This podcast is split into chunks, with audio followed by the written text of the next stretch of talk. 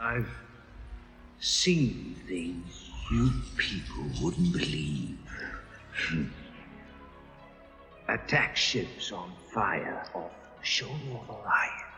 I watched C-beams glitter in the dark near the Tannhäuser Gate.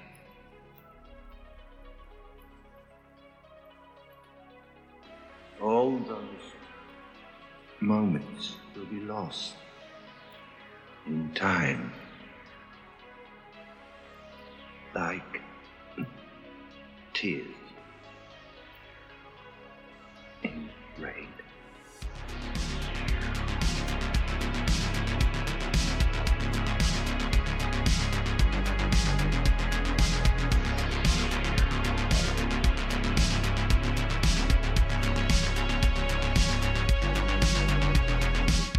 Hello, everybody out there in podcast land. Welcome to another episode of Black and White Reviews, where uh, we believe in unicorns. My name is Will. My name is Lee. And my name is Chuck. We believe in unicorns, huh? Oh, yeah. Because this week we're going to be discussing the 1982 film Blade Runner, but not the theatrical version. I think we all watched the director's cut. Or did one of Yeah, you watched the watch the final final, cut. cut. You watched the final cut. The- I watched the final cut too. You which watched I the guess final the cut only, too. Which I guess the only difference you said was the, Aesthetics. Basically, the special effects. The special effects Yeah. were bumped up in the um, the final cut. Yeah. Right. Yep. So, like I said, we're going to be doing the 1982 film. Uh, I didn't write anything down. Blade Runner. Blade Runner.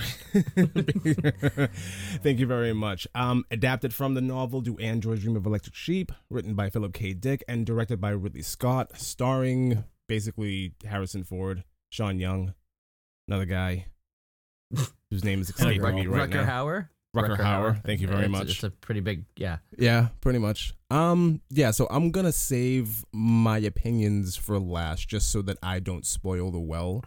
Um, Lee, why don't you start start us off? What did you think about uh Blade Runner? Your theories, your thoughts? So I've I've seen this before a few times, and I feel like every time I watch it, I go, "Oh yeah, I did see this." Like it's. I'm not trying to knock the movie for its time for 1982. Fantastic movie, Mm-hmm. but I don't think it aged well because the pacing is very slow. Agreed. um, just because it's such an old movie. Um, there are there are actors and actresses in this movie that I go, I know them, I know them. I mean, even right down to uh, Dr. Tyrell, wasn't he the bu- the uh, the bartender in The Shining? Ooh, Pretty sure he was. Pretty sure he was. You might be right. Um, so You um, might you've be got right. him, Brion James, who we, we talked about him. We, he was the um, the lieutenant or whatever, and Fifth Element. Um, Daryl Hannah, of course. Edward James Olmos. Um, Rutger Hauer, Sean Young. I mean, Sean Young, we know her as Lieutenant Einhorn from Ace Ventura. Um, Emmet Walsh. I mean, there's so many things I've seen him in. Um, one of my favorites is when he was just like really mad at um, not really mad, but he was just looking for somebody to kill in the movie The Jerk, and he went through the phone book and found Navin's name. so he just started attacking him, and Navin thought that um he, he didn't realize he was trying to kill him. He kept shooting the uh, the cans of oil behind him, and he's like, "He hates the cans. Stay away from the cans." Anyway, um, honestly, like it, it had an amazing cast. Lots of people popped up in it. Um, people that we've seen in everything else. Even James Hong, you know, you can't forget him. Um, so, of course, Harrison Ford. But I was I was definitely blown away to see all these actors that were. It was pretty early in their career. Yes. for a lot of them. Um, and the movie itself, um, again, it was older. I've seen things this this level of sci-fi but it was you know it was a it was an interesting world the way they built it very it almost reminds me of like if the crow was a sci-fi movie the way that the world is it's very dark very rainy all the time you know Right. can't rain all the time but it very, seems to here very, very 1940s, 50s noir. right If so you- it had a lot of that sci-fi. So Right. So I mean, honestly, do I do I hate the movie? Not at all. Um, do I love the movie? I have respect for it, so I can't say I love it.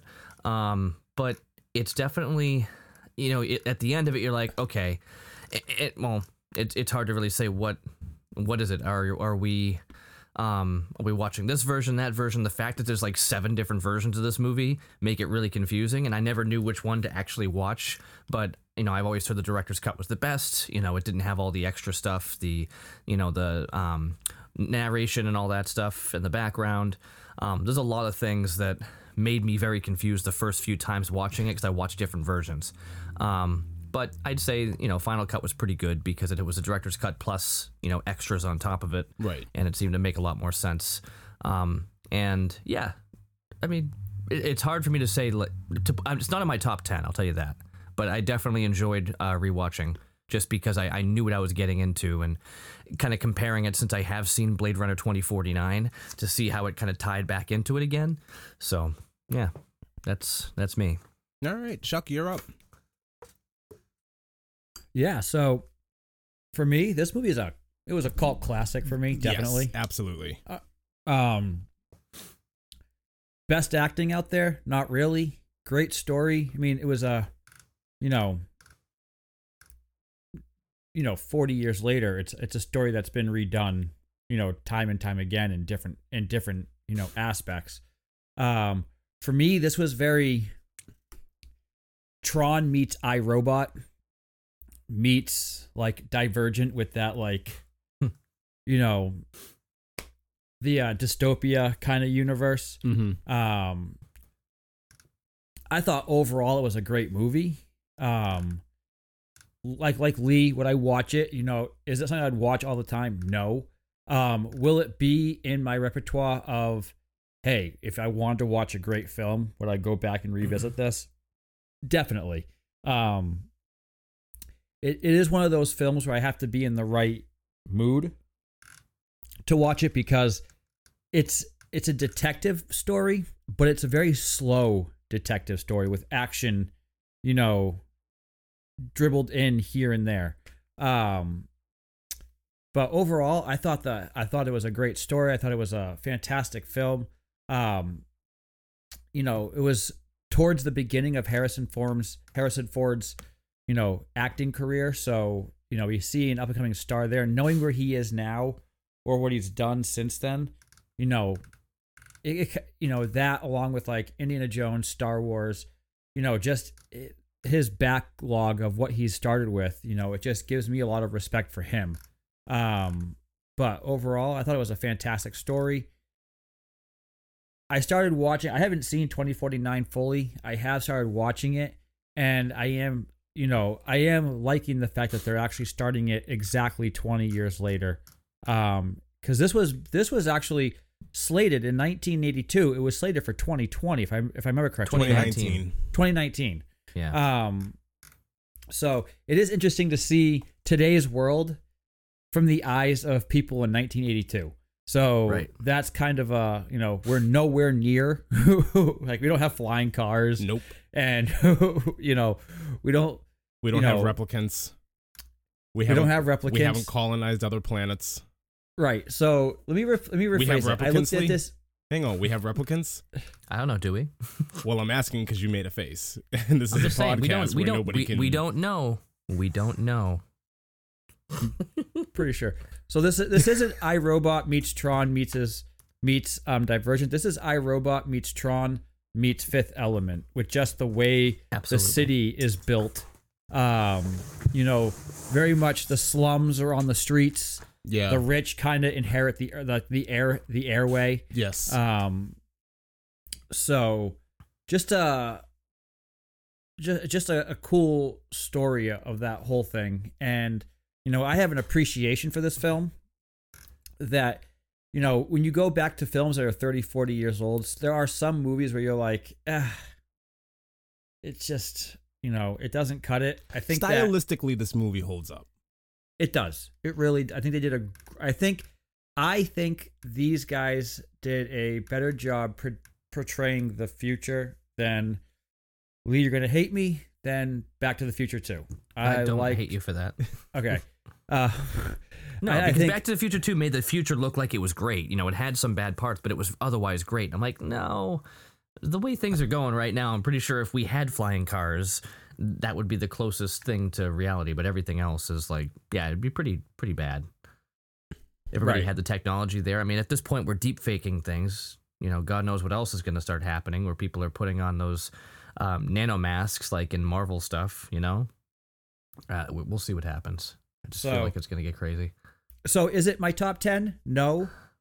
Is it in my top 50? No, but is it in my repertoire of, you know what? If anybody was to come and ask me, what are your thoughts on Blade Runner? Is it a great movie? I would say definitely is it is definitely a must watch.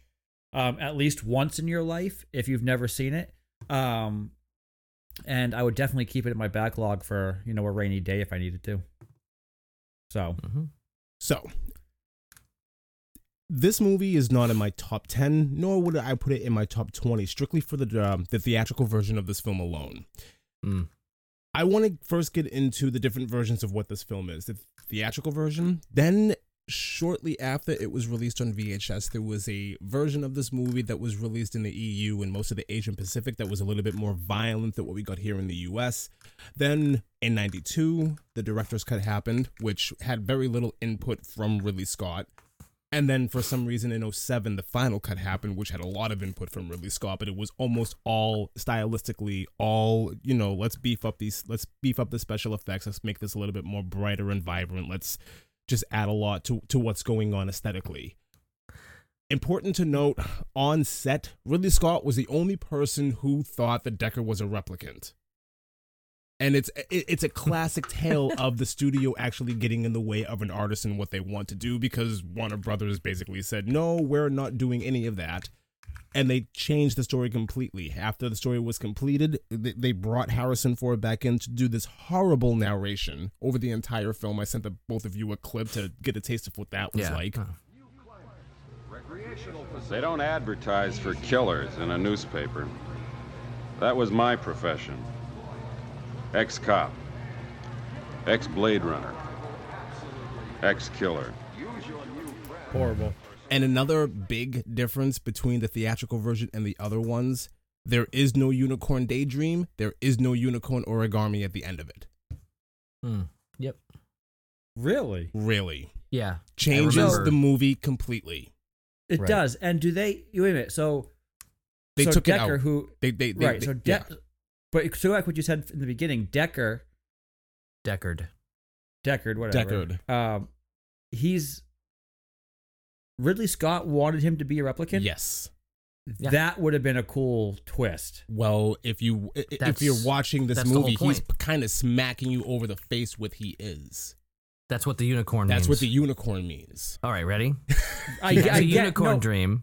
I And get then it. the dude then the dude makes the origami unicorn as a sign of like, I know you're a replicant. And it makes and it makes this and it makes a lot more sense of the reason why Roy saves him at the end of the movie. Mhm. Now, if you take all that away and you have a horrible narration over the entire movie where you have Harrison Ford basically telling you everything that you need to know, hand holding you through the entire film, taking away all of the mystique and all of the ambiguity, he, he's not. He's just a guy. Yeah. Yeah. Yeah, but the way I even listening to his even listening to his narration, the way that I was picking it up, and I can see that. I can see how Ridley Scott wanted that, and it makes total sense.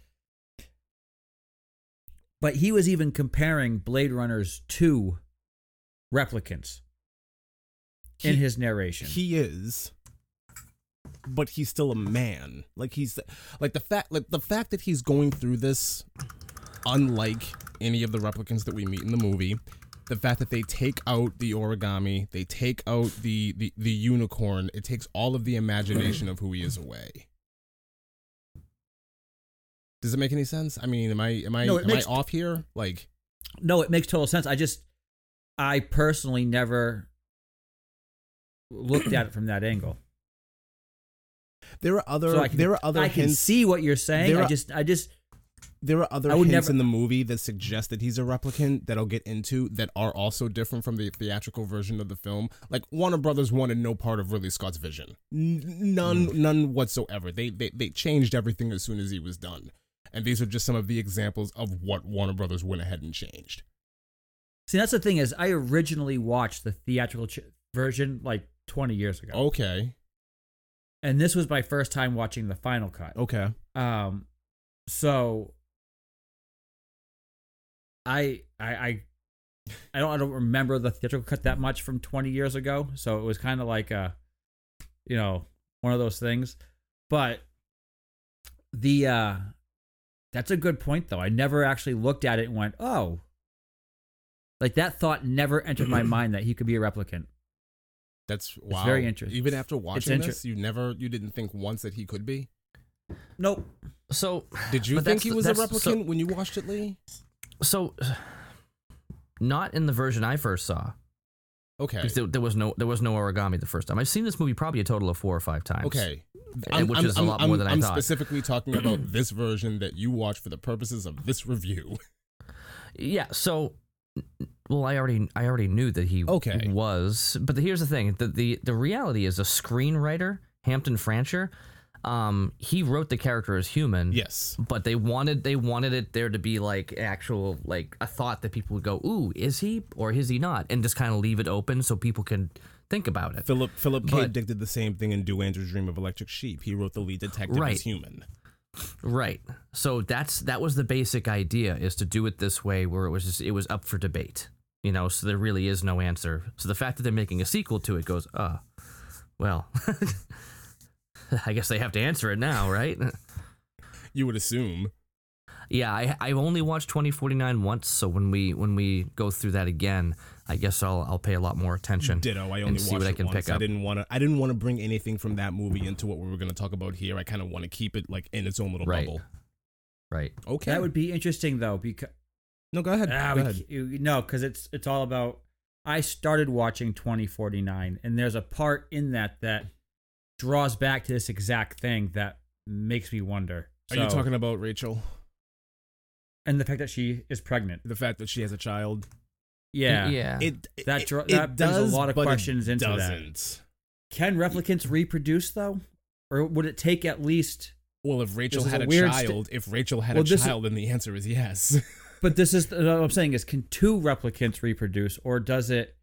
You know, is it? Do you need to have one actual living form, or, as Malcolm says, Will life life find will a way? find a way.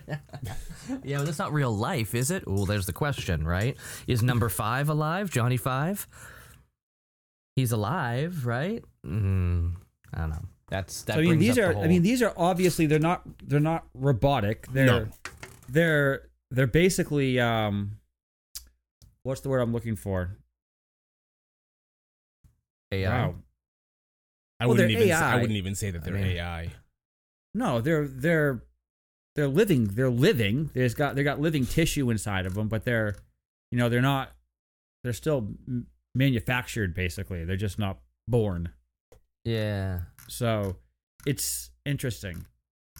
It actually, I don't know, because to be honest, today's movies when they touch on stuff like this, like in They- iRobot, there's They make it very th- clear. it's very clear one is a robot even the movie ai you know it's still very clear compared to this this is even the the replicants are very like like when we get into the movie when he shoots the girl the lady in the back she's bleeding Zhora. she had yeah she's bleeding she's you know bullets can kill her you know it's very you know they're still very humanesque um not even humanoid but humanesque like they're more real than so it, I will say Ridley Scott did a really good job making this movie and raising a lot of questions that to this day questions 40 years ago are still being asked. I think that shows the brilliance of the way he put this film together.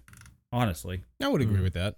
It's also important to note um, that the original, the original actor that Ridley Scott wanted to get to play Deckard wasn't Harrison Ford. It was actually Dustin Hoffman. That would have made this Oh. movie completely different. Definitely. I- D- definitely very different. Definitely different. I can't see that at Neither all. can I. I can't But that imagine that raises that the at que- all. But that raises the question though. If we saw this movie with him and not Harrison Ford, would we be sitting here today saying, you know, they thought of Harrison Ford, but they didn't use him, and we'd be asking the same question then? We would we would like to say, um, n- we would like to say no, but the reality is we don't know. You know, Right. there's there's there's a, there's, a, there's a ton of alternate casting that we could look back A at lot of 'em. and be like and just be like, whoa, imagine that. I mean, I always go back to John Lithgow could have been a pretty cool Doc Brown, but Christopher Lloyd was like made by that, you know, or or Jeff Goldblum as Doc Brown. It would have been very young. It would have been very weird having to like, uh, actually, uh, Marty, uh, you know, just going through that. The whole no, I, I couldn't. It would not be the same. But would it be good? No idea. So, Dustin Hoffman. I can actually No, see I'm- it. I can see it, Duff- but not, I'm really, not- I'm really glad they gave Harrison Ford something else. You just see hmm? good form, old man. Yeah, I don't know about Dustin Strike. Hoffman. That one, strike, that, that one, strike true. for, for some reason, On that your one bothers me more children's, than. children's, children's, children. I hate, I hate, I hate replicants. Anyways, the movie opens up with this opening crawl. Early in the 21st century, the Ty- early in the 21st century, the Tyrell Corporation advanced robotic and evo- ev- advanced robotic evolution into the Nexus phase, a being virtually identical to a human, known as a replicant. The Nexus 6 mm-hmm. replicant were superior in strength and agility, and at least equal in intelligence to the genetic engineers who created them. Replicants were used off it replicants were used off-world as slave labor in the hazardous explorations and colonization of other planets. After a bloody mutiny by a Nexus combat team in an off-world colony, replicants were declared illegal on Earth under penalty of death. Special Police Squad Blade Runner units had ordered to shoot to kill upon detection upon detection of any trespassing replicants. This was not called execution, it was called retirement. it's not really oh. murder. I guess. right. Anyways, so the movie opens up with a character by the name of Leon Leon Kowalski. And he's taking what they're calling a Voight-Kampff test to determine whether or not he's human. In a scenario about a struggling tortoise is presented to him, however, Leon is unable to answer any of these questions. Later, Leon is asked about his mother, and in response, Leon shoots the man who's interviewing him underneath the table. Okay. Yep. I'm wondering why he can't answer the question about the tortoise. Yeah. I I think don't he's. know. Ju- it's. I mean, well, that's the whole So thing. the whole we thing is he's in the going middle. The whole the, the, the scenario is Leon is in the desert and he flips the tortoise Mhm. over on its back, and the tortoise is trying to struggle, and Yep. Leon, he completely shuts down. He does not know how to respond to this. Not at all. Nope. No. Because he's a replicant and he doesn't know how to respond to it. Right, because it's it's an emotional response and it's making it's triggering him. He doesn't know how to respond to it.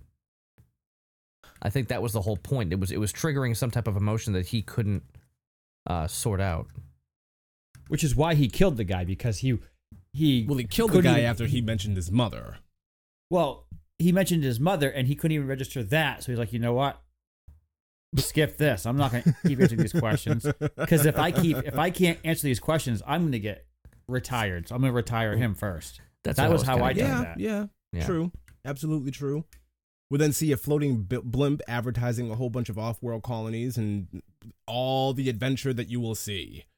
We first meet Hmm. Deckard on the street and he's eating some street noodles and he's approached by a couple of cops and you get your typical come with us trope. Now, a gentleman by the name of Detective Gaff is there and it's very important that we see him now. Deckard is then given the rundown of basically what's going on with these replicants that escaped from off-world and who he exactly is going to be hunting. Six of them escaped, and they made it back to Earth. They tried to break into the Tyrell Corporation. Two of them were fried by some electromagnetic field, and the other four were able to escape, and now they're on the run and they're being hunted. All while this is going on, Detective Gaff is in the background and he's making an origami figure of a chicken. Yeah. yeah.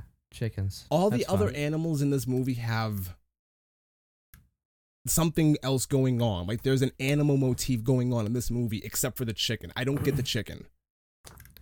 You're the Hmm. snake You have the snake, you have the owl, you have the mouse, Yep. Yep.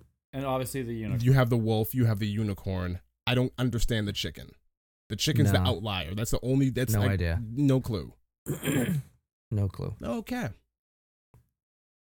Anyways, we get the rundown of who these replicants are that he's going to be hunting. Roy Batty, who's the Nexus Six, a woman by the name of Pris, Leon, and another woman by the name of Zhora. we've already met. I love I love that the first Google phone was called a Nexus 6. Like before they had the Pixels, it was a it was a Nexus 6. It was the Google Nexus. It was actually a really great phone. I had it for a work phone for a while. I never had any of the Google phones. Oh, I love my Pixel. Sweet. And it is Okay. a replicant. That's that. That's it. You just wanted to talk about your That- Pixel for a minute. That I mean, I was talking about the Nexus 6, but yeah, go ahead. Continue. We also find out that these replicants, they're not designed to have any kind of human emotion, which is why they have the Voight-Kampff test, and they're all built with these four-year lifespans because they begin to develop their own emotions after four years. That must be a horrible existence. Like, uh, uh, as soon as you find out exactly what's going on, you die. Pretty much. That's crazy. So Deckard, to get prepared for what he's actually going to be dealing with, he's sent to the Tyrell, Tyrell Corporation headquarters where there is actually a Nexus 6, and he's ordered to put the Voight-Kampff test on it, just to get him Mhm. kind of ready. As soon as he walks in, he meets a woman named Rachel. Spoiler warning, she's the Nexus 6. And he also meets a gentleman by the name of Eldon Tyrell. After some formalities, he t- puts a test on Rachel, and things go okay until the final question. You're watching a stage play. A boutique is in progress, and the guests are enjoying an appetizer of Roy oysters. The entree consists of boiled dog, and she cannot relate to this at all. She cannot answer. She completely shuts down. Yeah. Yeah. I love how she answers a couple other questions too, like when he's asking about, you know, her like if her husband was cheating on her. She, He she's asked, like, yeah, the question about with- um, you you you're, you're flipping through a magazine as you see a centerfold, and she responds Right. with, "Is this supposed to test whether or not I'm a replicant or a lesbian?" like she's really Right. quick and witty about it. right. Yeah. She's very, you know, she's asking some pretty, some pretty good questions in return to try to throw him off his tracks too. right. that was how I, she's asking them back versus just answering. She's she's actually returning, you know, question for question to kind of, you know, knock him off his, you know, his mode of what he's doing. Do you think she's thinking for herself, or is this like just the way that she was designed? I think she's totally thinking for herself. So do I. Yep. this is why I, this is why I compare it to iRobot. You have the one that is different than the rest of them. That No, Will Smith turned down the role of the one. Wah wah. yep. You Continue. have the one. You have the one artificial intelligent Didn't he just Life kind okay? So in in iRobot, didn't he just kind of upload his his consciousness to that one robot that was like No, so in that robot, so in iRobot, It wasn't they his consciousness. No. no in iRobot they had three. They the robots lived by three laws, and in those three laws, they couldn't harm humans. They couldn't do anything to harm humans. They couldn't kill humans. right. Nothing. Well, in this one robot, it could actually defy the three laws. right? Right. So it could actually thought for itself. It decided to do for. It could answer questions. It could ask questions. It could make decisions. It could. It actually killed the guy who created him. Um, so there, in that case, I was looking at. it, I was like, yeah, this one Nexus Six, this one replicant, is defying all the laws of what actually makes a replicant a replicant. I I, Which I, is I guess so. I just for some reason I always hmm. remembered iRobot as the the creator uploaded like his brain or his consciousness or what have you to this Nope. one specific robot for like whatever reasons. No, No. it wasn't his brain or his consciousness, but maybe he he mapped him differently based off of a regular human brain. Okay, opposed fine, to fine, just fine, AI. fine, fine. That might Yeah. that might be what it is, and Nope, that's just he- a stretch. 'cause I haven't watched it in Nope. years. Neither have I. No, he that's, just- that's kind of why I'm asking right now. So he he made it the same as every other robot, except for the fact that he did not have to abide by the three laws. So it was that was what made it differently. so it, what made so it so the robot didn't have to obey the three laws, and all of a sudden it has consciousness. Like they all Well- have they all have consciousness to a degree, artificial intelligence, but they couldn't they couldn't do things that went against the three laws. So right, like they, they whatever- physically couldn't. They would like shut down if they were attempting to. So it's different than it's kind. It's like imagine if our morals would actually stop us. You know, like if we felt guilty about something, we just wouldn't do it. Like we couldn't do it. There's no way that we could go beyond that. As opposed to we'd have a conscience and feel bad and guilty about it. So- That's that's the difference there is that, that they would actually stop. So if if a robot who had, you know, who knew, you know, this is wrong, but yet it's not wrong because of the situation, he made him this way because he wanted him, the robot to kill him, right? He Right. wanted the whole He thing to be shut yeah, down. He That was wanted the whole, thing point. to be shut down. That I remember. So Right. what happens is too is he actually gives him quote unquote dreams, Mhm. and he gives him you know visions of the past that obviously weren't his thoughts. Wow. Um, so very much you know, and since she's the only one that lives past the four years, same thing in this case too. He's the only one who could live outside of those three laws. She lives outside of the laws of being replicant, and so did the robot in iRobot, which is why I Oh, compared man. the two. You, we have Very- to watch another movie because if you guys neither of you have seen it um we have to watch it. I'm not even gonna bring it up right now because it's, it's giving everything away but we've talked about it multiple times. We're gonna do it. It's going on the docket at some point but we'll talk soon. But it's it's basically there's a lot of stuff derived from it after what we're talking about now. Oh, just give us the title. no. Please give us the title. the island. We have to watch the island. Okay. It's a it's a michael bay film but that does not matter That It's absolutely actually- matters. This absolutely matters. You- Ewan it's a McGregor, it's Scarlett- a Michael Bay Ewan- film. ewan mcgregor scarlett johansson Let me let me guess. There's there's michael michael clarke duncan there's an explosion, isn't there? there are a couple How did I know? Are there But are it's- there it's are not- there fireworks that explosions are there fireworks that come out of the explosion? And the rocket's red glare yes. Yes. Michael Bay s- d- does he does he circle around things in a 3D format? probably Like a th- I mean 360 degrees. probably Those are his two signature like shots that he does. yeah but it's, it's it's old it's it's older so it's like before transformers and stuff too so yeah I don't know, man. Any any any Michael Bay film that came out after like Bad Boys is like. So Deckard comes to the determination that okay, so Rachel is a uh, replicant. However, he also understands that she's pretty unaware of exactly what she is. oh yeah Tyrell goes into this whole spiel about how, well, you know, how these replicants start to develop their own emotions and we had to, like, you know, implement some kind of expiration date. Yeah, we solved that by just giving them memories, which, okay, perfect, great. So, later on in the film, Deckard ends up Yeah, at, but the rest of them the rest of them have memories but still know who they are. she doesn't. Mm, You sure about this? I, I, they have memories to a degree, maybe not to the same extent that she has, but they all still know who they are. She doesn't. Like, she, doesn't. She does, but she doesn't. She knows. she's she's different. She's not the closest comparison that you can make to Rachel in this movie is Roy. Right, And but I mean, he still dies at the end. he dies too, at the end, but he doesn't. Does he go into anything where he's talking about memories or, or or what was implanted or anything like that? No. Neither does any of the other replicants that you know get gunned down. That's that's true. So she's she's different. She's she was built very differently. Do they ever? Do they, does do the- does does Tyrell ever tell us? Uh, maybe I missed it, but does he ever explain why he makes her differently? no. See, that's a giant hole to me. well I wouldn't say whole. I would say that's up for interpretation. I would Yeah. say whole Okay. because okay. So aside from the love story part of this whole thing, why make her differently? Because he can. yeah But like in iRobot, we know why he made him differently. Why make her? Why out of the what was it? Six, five that there were. There was four left, five including Mhm. her. yeah Why? he made it because because he could. Because he It- I mean, could. what Will's saying is pretty. He he could, and he wanted to see what would happen. Why he's, does- he's a scientist? He's experimenting. Exactly. Why does Elon Musk want to put a man on Mars? Why does he want to put chips in our brains so we can have music in our mind and we can rickroll people without them knowing it's happening?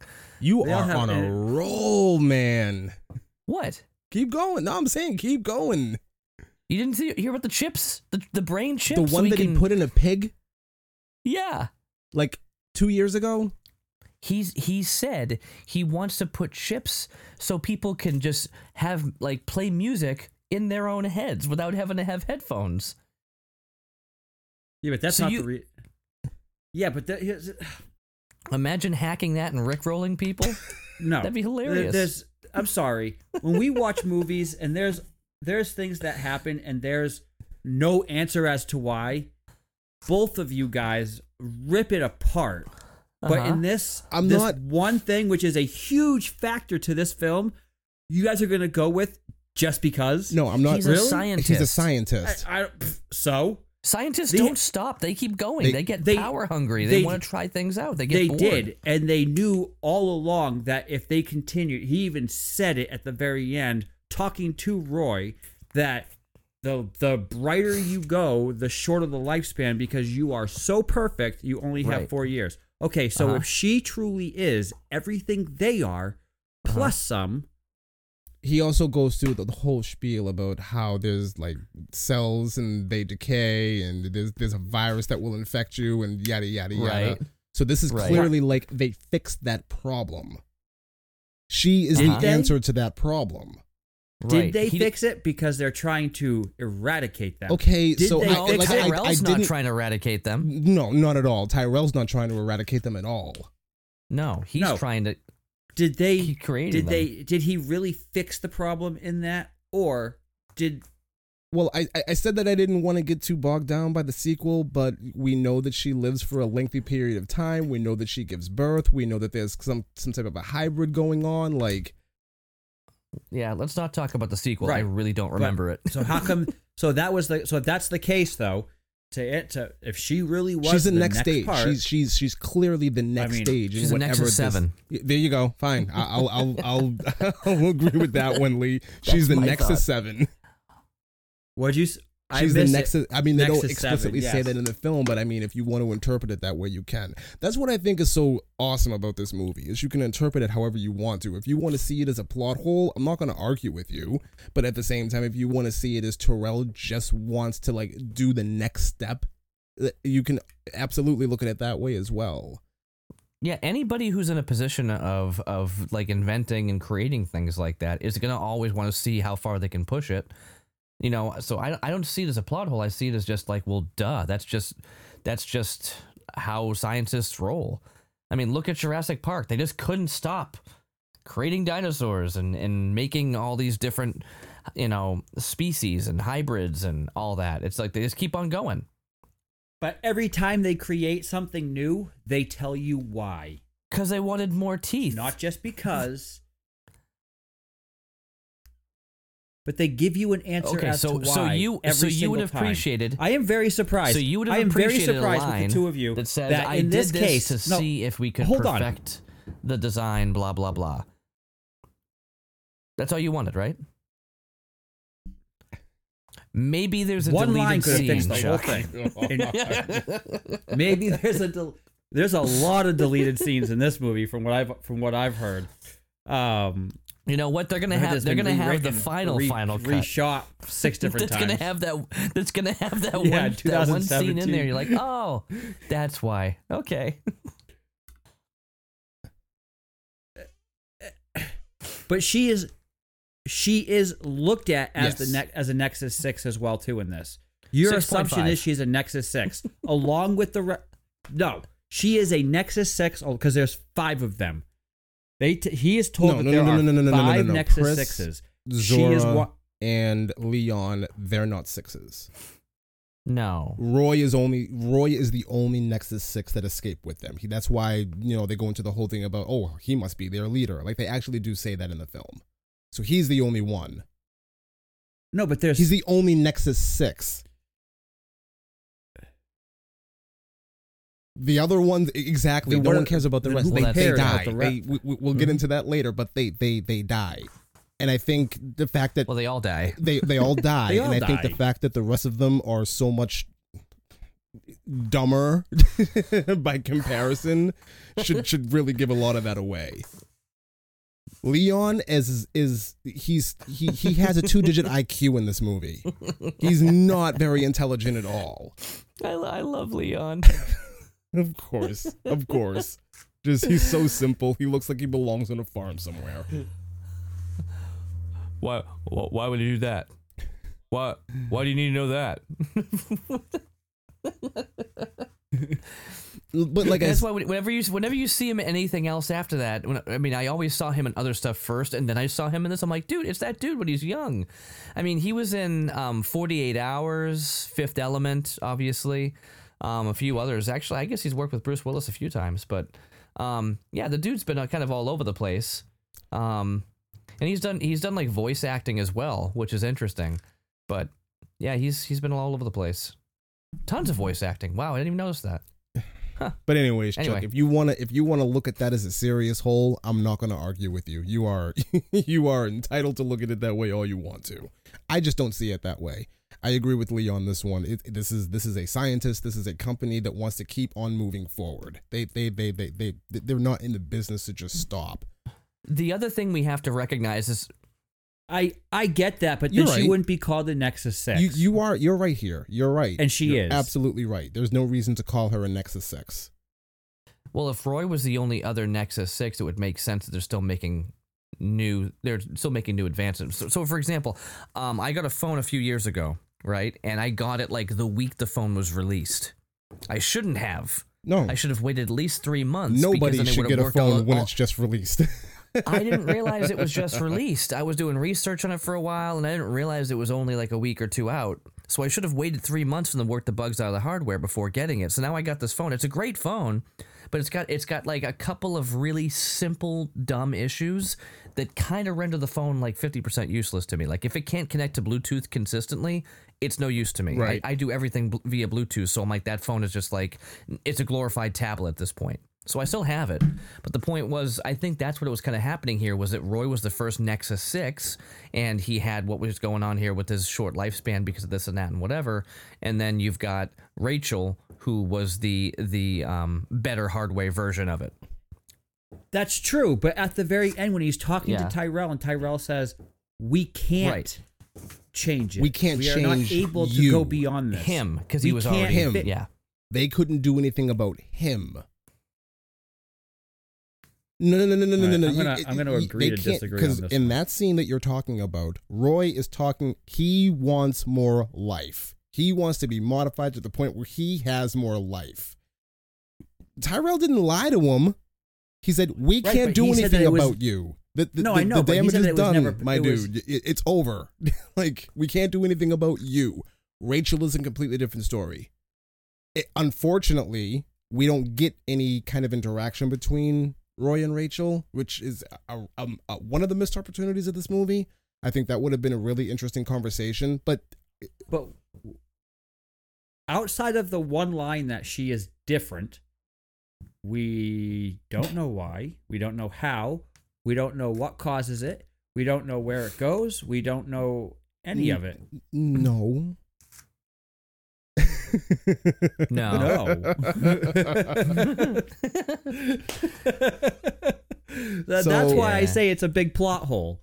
Because if there was more around it, aside from the, oh, she's different, and she's different solely. She is different in this movie solely because of the love connection Hmm. between her and depends. Deckard's character. Outside of that, no. That's the only We'll reason in this it, film why she I have is something different. to say about the love story. That's my big problem with this movie. I, I have something to say about the love story. So we then see Let me abuse you. Tell that's me my you love me. problem. That's my problem. And I, I, I will I will I will get to it in a second. Yeah, well, yeah. Uh, Deckard searches Leon's apartment and comes across some photos. That's a problem that I have. Why does Leon have these photos? why? There's no Where- reason for him to have these pictures. No, I I don't- don't, see even what it, what it, what it means. It- like, uh, what was the whole what it- what came out of it? I have no well Did you did you did you watch the did you watch the narrated cut? That- See, I, no, I, tells us okay, then you everything go ahead and there. explain what the photos mean. Like, what did Harrison Ford tell you? He said that basically the photos were put there to give them a false memory of who they were when they were younger. Leon's pictures had to be as phony as Rachel's. I didn't know why a replicant would collect photos. Maybe they were like Rachel. They needed memories. It was to give him the feeling of actually having. Okay, a life. so so so five minutes life. ago in this film, Tyrell tells me that Rachel was given memories because she's advanced. And then five minutes later, Harrison Ford tells you in a narration that, oh, these photos were planted there as memories for this lower life form. What? Right, but then five minutes later, he goes and tells Rachel that they're not really your memories; they're all based off of Tyrell's niece. So, so- okay, they're all. The the point is whether it's a photo, a memory, or whatever, it's all It's fake all for fake. these. It's, guys. it's they're all planted. implanted they're planted memories. So he just has so the the photos are just his as like some type of foundation. It, it's it's to give the it's to give the the appearance and the feeling of truly being human. Okay. All right. That's what I got out of it. anyways, he comes across the photos, finds some kind of scale that we'll get into later, and Gaff is now making a figure out of a match. A man figure out of a match, or whatever he's doing in the background. We then get our first scene with Roy, who heads into a, an office where there is a man who is designing eyes for all the nexuses. It is cold. He's wearing this jacket to keep him warm. He is interrogated. He is intimidated. The jacket gets torn off of him. He is almost freezing to death. And this guy, he doesn't know a whole lot about what's going on within Tyrell as a company, but you know, big boss, big big guy, big genius Tyrell, he knows everything and gives up the name Sebastian. He'll take you to see Tyrell all you want, and that's basically where we end everything with him. I don't know if this guy lives or dies. I have no idea. This is the guy who they like. They're just like plopping yeah, all the yeah, eyes. Yeah, on his body. Yeah, Leon is in the background with the eyes and just putting them all over his body. Like, what? ridiculous. totally ridiculous. okay, Uh, so Deckard is going home and on his elevator back to his apartment. Who's on the elevator with him? Oh my god, it's Rachel. And she's just there waiting for him. um, I- okay, She okay. She's on the the elevator entire, the entire way up time. he never he never realized he goes like a hundred stories and then he just turns to his right and aims his gun at her doesn't notice her standing a foot and a half away this from her does not seem like a very time. big elevator. You would figure they would like rub up against each other as he got on too. Nah. she was like the buttons you push to get to those floor you want she's like standing right, next to him You, uh, you're right. i remember back 20 years when i first watched this with my old roommate he said this is a and this was the theatrical version this the this version wasn't Mhm. even out yet um he goes this movie is great it's a cult classic but there's a lot of holes in it there's a lot I'm of not holes gonna in this say movie there aren't a lot of holes. This is a hole. The the part before with the photos, that is a hole. I just don't think that Rachel's existence is a hole. No. So Okay. we, we're we're on the same page with everything else so far, but Rachel, we're we're gonna have to circle back around to that one in a couple of minutes, sir. I mean i could understand him coming into the elevator and putting the gun at her Riding riding at the riding from what- floor one to ninety seven and not noticing her at all. until 97. Like I could understand like okay, floor 1, he pops in, floor 2, he notices her, points the gun at her. They kind of have a staring contest, a you know, start he starts asking questions and then by floor 97 he's walking her into his apartment. I Right. get that. But, you know, it's a I mean, this was a pretty fast elevator, but it was still a good distance from floor 197 where and he jumps too. Like he, you see him jump and to the right, and he's aiming the gun at her, and you're like, okay, how did you like? obviously, we didn't see it because of the camera. Wasn't she wearing all black? But It doesn't, Doesn't matter. matter. She's standing right a foot and a there. half away from him. Oh. Maybe she had one of those like uh, Harry Potter invisibility cloaks or something. No, she was standing right there. And I am I am glad though when I when I watched the narration part of all this, the little five minute clip that you sent us, um, I am so glad they took that out because Harrison Ford is not a He phones it in the entire I think time. we talked- He did not. I, I I I skipped over that when I was doing my little intro. He did not want to do it. No. He he famously did not want to go back. Like he completely disagreed with Ridley Scott on who Deckard was. Like they and they famously did not get along. And I'll get into Mm. a little bit more of this when we do the sequel. Even even on set at the sequel, i- i- for Harrison Ford and Ridley Scott kind of got into it a little bit. So the fact that the fact that it was just like the studio wants to do something to spit in the face of Ridley Scott and Harrison Ford still wasn't on board with this is just like whoa. It's like he yeah the the, the narration is horrid, horrid. It's it's horrible. Yeah, it's Yeah. it's awful. And you know, in one of our last podcasts, we talked about we talked about you know good people who do narration like James Earl Jones, um, Ryan Reynolds, Morgan Yes. Freeman, stuff like that. No. Harrison Ford not on that list. Nowhere near it. Nope. Nowhere near it. So, anyways, like I was saying, It sounded like it does. It sounded like he was just reading it verbatim off a piece of paper, and that's all he did. There was no fluctuation in his voice. It- you could tell he just didn't care. It was just bad. it's so there's, and I'm glad they took there's it another out. thing about this movie that's actually really interesting. Is because they had so many different cuts and so many different versions. There were lots of there was there was a lot of dialogue that was changed, and if you rewatch the movie, you can almost you can almost just chalk it up to well, it's an old movie, so the di you know the uh, the audio might not sync up right. No, the reason why things don't match up is because they literally changed the dialogue I believe it. in different cuts. So, for example, when um when Deckard asked Rachel if Tyrell's owl was artificial, she's like, "Of course it is." The original line was, "Of course not," but she says, "Of course it is" when in the actual audio of it. Right.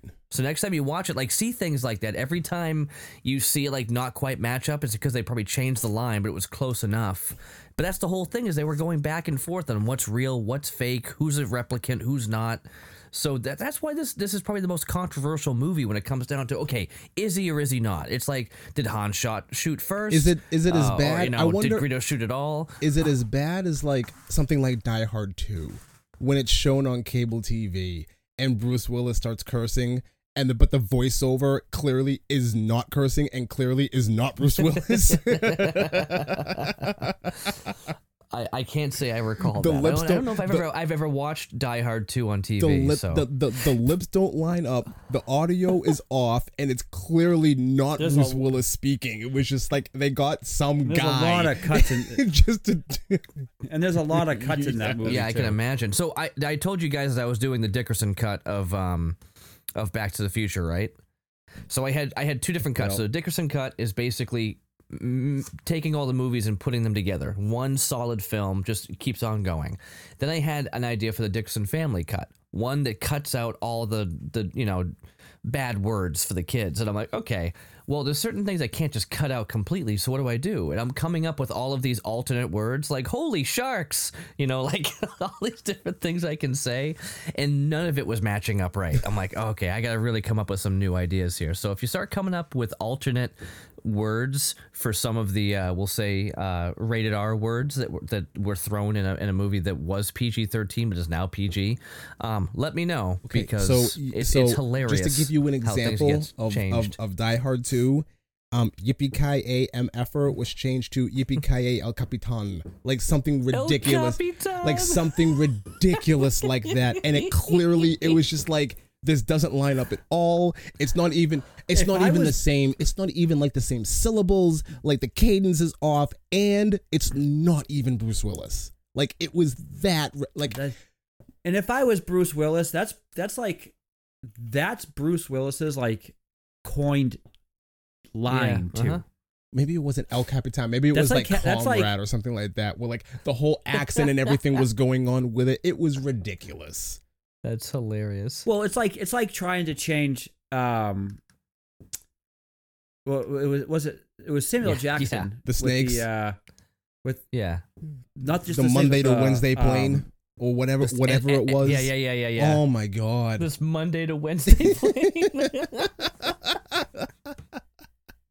oh no. This is all real. This is all real. This happened. This happened. But they also they also it um ah what was it where he has his wallet? It was what movie was that? I'm The the um B A M F oh, for wallet. me. That's me. Yeah. No. Well, yeah, no. You Yeah, okay? he- so you have does the, have the wallet, but it came from Pulp Fiction. Pulp Fiction. What? Yeah. Pulp Fiction. which, like trying to which change wallet, that which line. wallet's yours? it's the one. That's, what's funny is like I thought that was just like a joke, but then he pulls it out and it really says it on there. That made it so And much says it. funnier. 'Cause I thought he was just. I've never joking. seen that's that's what I don't know. I've never seen the TV version of that movie. I don't think there is. I, think I don't they think can't there play could that be. movie on Can TV. you? I don't think there could be. It'd be The whole rewritten. movie Like, would imagine- have to be rewritten. imagine- Imagine putting The Wolf of Wall Street on TV. It's like, nope. that would not Sorry. work. It'd go from a two. It'd go from a two and a half hour movie to Five an hour minutes. and Yes. fifteen minute movie. An hour and fifteen minutes. Anyways, why is Rachel here all of a sudden? Well, she basically asks Deckard if she, if he thinks that she's a replicant. He pours himself a drink and sits down and tells her, "Listen, memories have been implanted into your head. All right, that's that's pretty much what's going on." She kind of denies this, but then he goes into the whole thing about how you and your brother, when you were younger, wanted to play doctor, but you chickened out and ran away. When you were looking out of your window, you saw a hundred spider eggs, and they all hatch, and then they ate Mama. And Rachel Uh-huh. starts to cry, and then she leaves. I thought this is where she he tells her that they weren't her memories. They were. He he he jokingly he Tells he me that it was might- yeah, Tyrell's he niece. jokingly says they're not your memories, they're Tyrell's nieces. Like he says it like Hmm. that. And then she. Then she And then starts, she starts crying, crying, and then then, she yeah, she uh she leaves. So that scene happens. I mean, that would be a pretty tragic thing. Being like, okay, these really aren't my memories. They're somebody else's. it is. pretty I mean, she does start to cry, and she does leave abruptly. So, I- it, I mean, take that for what it's worth. Eh, it, do replicants Do, do, replicants do what? Cry? cry? Clearly. I mean, she cried. Well, do, the- do any of them? Do, they don't show emotion. Not supposed to. Roy, Rachel. Clearly, they're showing emotion. Roy, not to the same point as humans, because that's why he says after four years they start to really show emotion, so they kill him off in four years. Okay, so the replicants in this movie are arguably more emotional than humans are. True. But take any human and see if they can shove a nail through their hand and see how if that's even possible, 1st of Mhm. all. And then if there would Mhm. be a different emotion with that, then you know, I don't know. it really changes things. This is this is why they make her to be different because she can actually show the true emotion of a human, which is why she's questionable comparative to the other to the well, other well, um, well, yeah. So back down on the street, we then meet Pris, who's all dressed up like a prostitute, and she's waiting in some garbage for JF Sebastian to come on home. He comes home, she is startled, she fakes her way up into his apartment by saying by telling him that she's hungry. Turns out that this JF Sebastian guy, he's a genetic engineer. yeah. In his He basically came up with all of hmm. it. he basically came up with yeah, hmm. basically, and he has an apartment full of toys that he built. Now, Living toys. living toys. Now, they're they're little people. they're dwarves. They're little people who are just dressed up and they're and they're hanging around this guy's apartment, acting like they're toys. Yeah. I don't know why, but this freaks me out. you didn't like the Munchkins either, huh? He created Yes. them to be Yeah. that. That's why it freaks me out. Like this guy bugs me for like this guy scares me.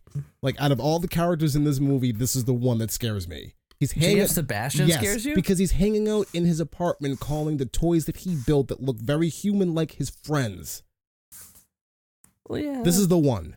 This is this is the guy. That's but they all. This but is the all- guy All that- characters like he that was- say that, eccentric. This no, this is the guy that you when he No, does he's- he's when he beyond does eccentric. I'm going something to say when he does what something did he's Michael Jackson do in his home? Let's not go there. I'm just going to say he had a fun park. He had Neverland Ranch.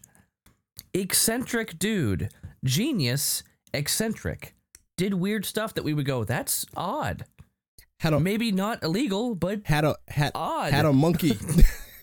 he had a monkey Named and a Bubbles. son named and a son named Blanket.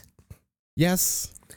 All this is true. And Hey, and and to me, Michael Jackson is just as scary. But this guy scares me a lot more because he's like alone in his apartment with these toys. You know, if you go into the bathroom, What's he if you go if you go in front of the mirror in the dark and you say hee hee three times, Michael Jackson appears. Well, maybe not. oh no, you're right. It's it's Shamon. I'm. Wow. Wow. Wow. Wow. Wow. This wow, is a wow. family-friendly Let's- podcast, let's go so I'm going to to- keep those jokes to myself. Anyways, This guy is. This guy doesn't scare me, but he's loopy. He's loony. yes, He's lost it. He's alone, so That's he's creating. why he's, alone and he's He's creating, creating these his- characters He's, for- he's he's- alone and he's building his own friends. Are they his friends or are they his? Well, he says they're his friends. quote unquote. yep. We're on the same page. Yep. This Yep. is the guy that when he does something, all of his neighbors were. He was such a nice and quiet guy. He that's him. This is the guy. I don't care what. This is the guy. This is the guy that everybody needs to watch. Yeah, but this guy looks strung out the entire time too. On top of that, like this Like guy he is hasn't constantly But he, slept strung also, he- but he also he also was like he had this weird disease that made That him made him older age. than he was. Yes. Yeah, so he, he Yeah, he was 25, but yeah, he looked like he was 50. 25. but Yeah. he looks like he's fifty. Sure. And back then, back then, the old makeup was not great. It, he looked like a guy who was maybe like forty, trying to look like he was sixty. Sure. Yeah. Sure. I thought they, I thought they did a good job with them. By 1982 standards, they did a really good job with a lot of the makeup. Oh, that yeah, was no, going on in this absolutely. movie. I mean, it wasn't Benjamin no, Button. no, but not at all. when he's like, "Hey," he's like the tiny baby old man. this makes no sense. Meanwhile, back in Deckard's apartment, he begins to daydream about a unicorn. ah, Again, daydream. I thought it was a straight up dream. no, he was daydreaming. He was sitting in his piano, eyes wide open, and then it just cuts to the unicorn. Then it cuts back to Deckard, and his eyes are still open. So I thought it was a daydream. Okay. Anyways, and like I mentioned earlier, that is cut. That is not in the theatrical version of the film, Nah. which is really, really weird. Um, yeah. Anyways, he begins to analyze one of these photos, and there's a woman in the background with a snake tattoo on her ear. Now, the way that he goes through analyzing this photo, not it was very intriguing. you think? Well, she's not in the, In the mirror. She Around- is in she's the around the corner. in the mirror. So she's no, She's the reflection in the mirror. in the mirror behind Yes. Yes. the Right. camera. Uh huh. I thought it was actually. I thought they did a good job. At, he had. He had extremely good eyesight to catch So that. my other thing is, what was this person trying to take a picture of? There wasn't there that wasn't it You're Roy that was right. It was against Roy. the- I always forget that Roy's in the picture. I Right. always fi- okay. Never mind then. Anyways, he's analyzing the photo. He sees the snake. He goes to a bar, and he meets uh, Zhora, who's you know dancing with this fake snake. Now, this is not a real animal. We also find out somewhere uh, along, the, littered throughout this movie, that real animals are incredibly rare and incredibly expensive. So obviously, the snake not real. The owl in Tyrell's office that we saw before not real. I'm Not wondering if that's the same case for all of the other animals, along with the animal motif that we see in this movie, because we also see there's a couple of mice that are scattered around uh, Sebastian's apartment. I don't know if those are real or if those are fake as well. I Hmm. guess it really doesn't matter though. Anyways, so Lee, I'm going to ask you something in this specific Okay. scene. So, Harrison Ford goes into her dressing room and he says he's with the American the American Federal Variety Artists.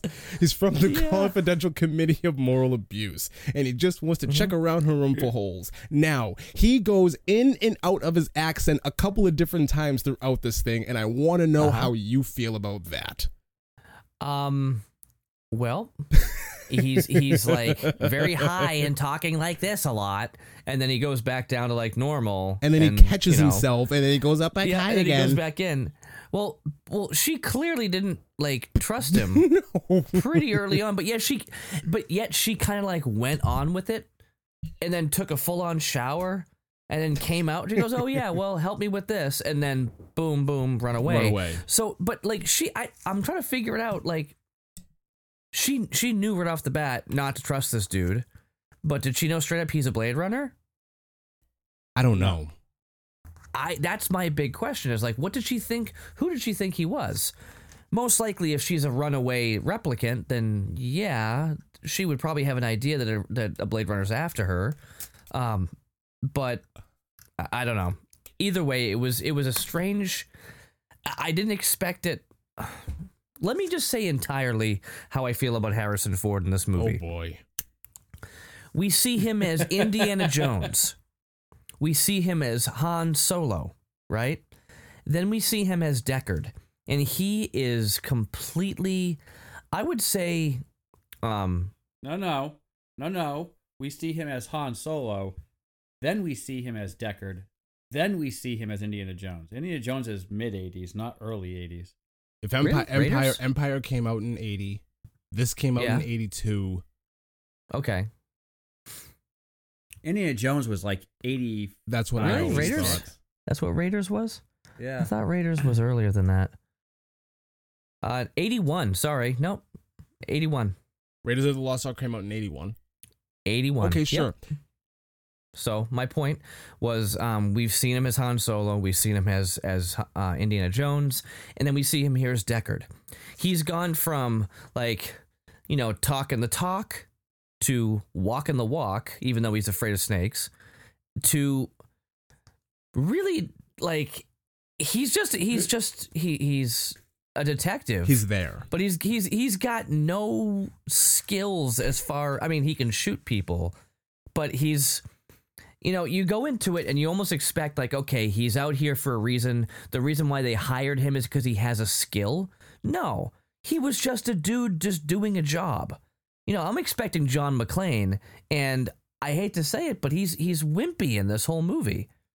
Like he he can't hold on to the side of a building at the end, and it's like everything else he's doing with Roy. It's I just I was disappointed in I watching actually this. appreciated that. That he, I was, I actually Yeah, I was appreciated gonna- I was kinda gonna say- I do too. I do too. But my question comes back to the simple thing: Why did they like get him out of retirement in a sense to get him to come back when they could have just had anybody who was actually more qualified physically to do so? No. Hey, because it because he was expendable. He's retired. He's expendable. If we're gonna lose somebody in the process of this, let him be the one. that's that, that's a stretch. I mean, I believe it, but I don't believe I don't I can't see that being the reason why um what's his face there was like, yeah, let me get you back. He really made it seem like we need you and Of course, I- they made it I know, seem but- that way to him. but the way movies were made back then, it wasn't less like, oh yeah, because they would have said like, oh, let's get let's get uh, Deckard, ah, yeah, we can just move Deckard. Like they would make it pretty clear if that was the case, but he was very Why would they make it clear? We it's not clear to us why Rachel lives longer than everybody else. Why would they make true, that clear? but that, I mean, in no version is there any um, realization as to But why that right, revelation. outs, outside of that,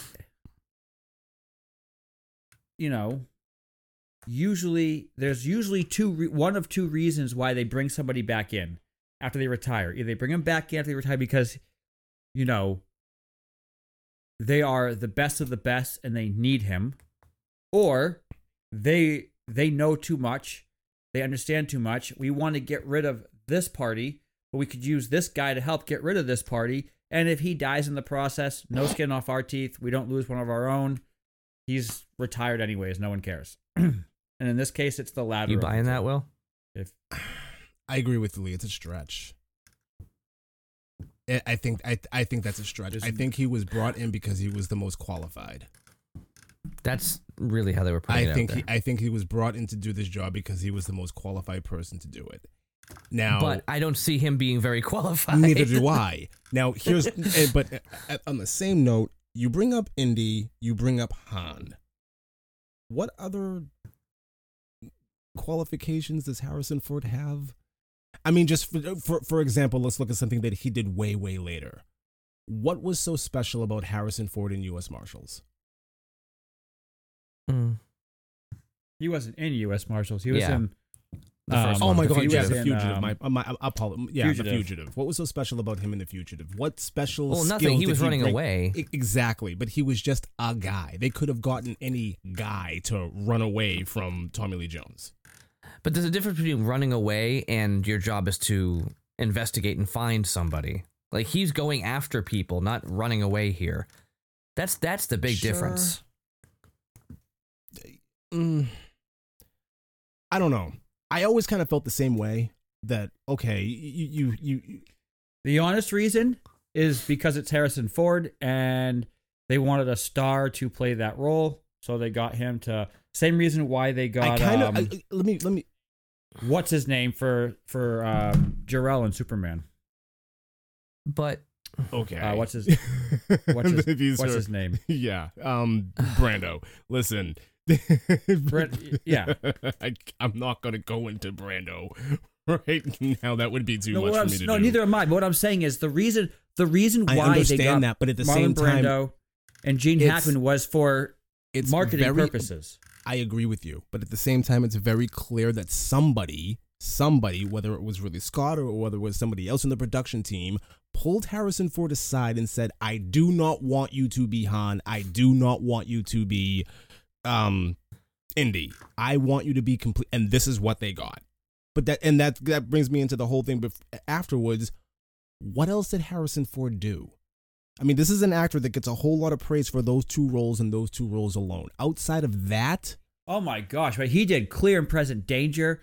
He he was he was one of the original um um Tom Clancy. What's what's the Tom Clancy books? Um, Rainbow Six. Jack Jack Reacher, Pine- Reacher. character. Jack, yeah, not Jack Reacher. Um, Jack Ryan.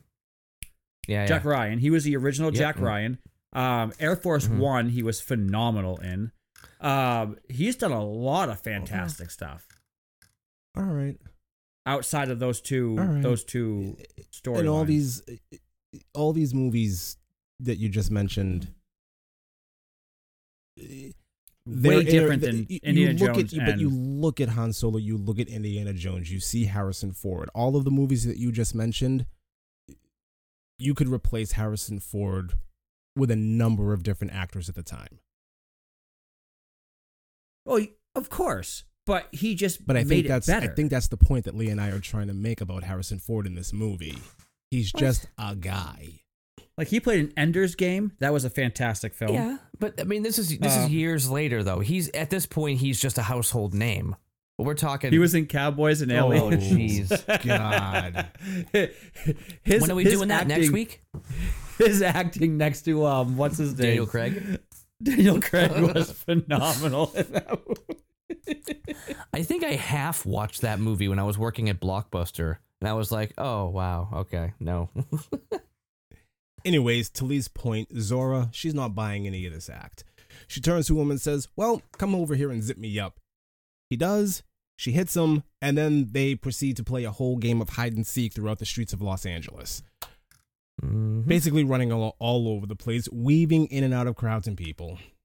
So she finally meets her end when she tries to escape by just going through a whole bunch of store windows, and she is gunned down in spectacular fashion.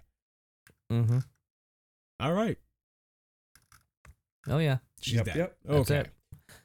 Yeah, I mean, obviously, in the, the theatrical and final cut, it's a lot bloodier than in. Oh no, sorry, not the theatrical, but the director's cut and the final cut. It's a lot bloodier here than what we got in the theatrical. They they really they really played up the blood and all the other versions of it after theatrical. So I mean, she only got shot twice in the back. Yeah, but they made it like a big deal. it was like splat. yeah, like Right. it was a whole thing. Anyways, so later on, and that, that clear raincoat didn't. Not at all. not at all. Not at all. Yeah, not going to stop bullets there.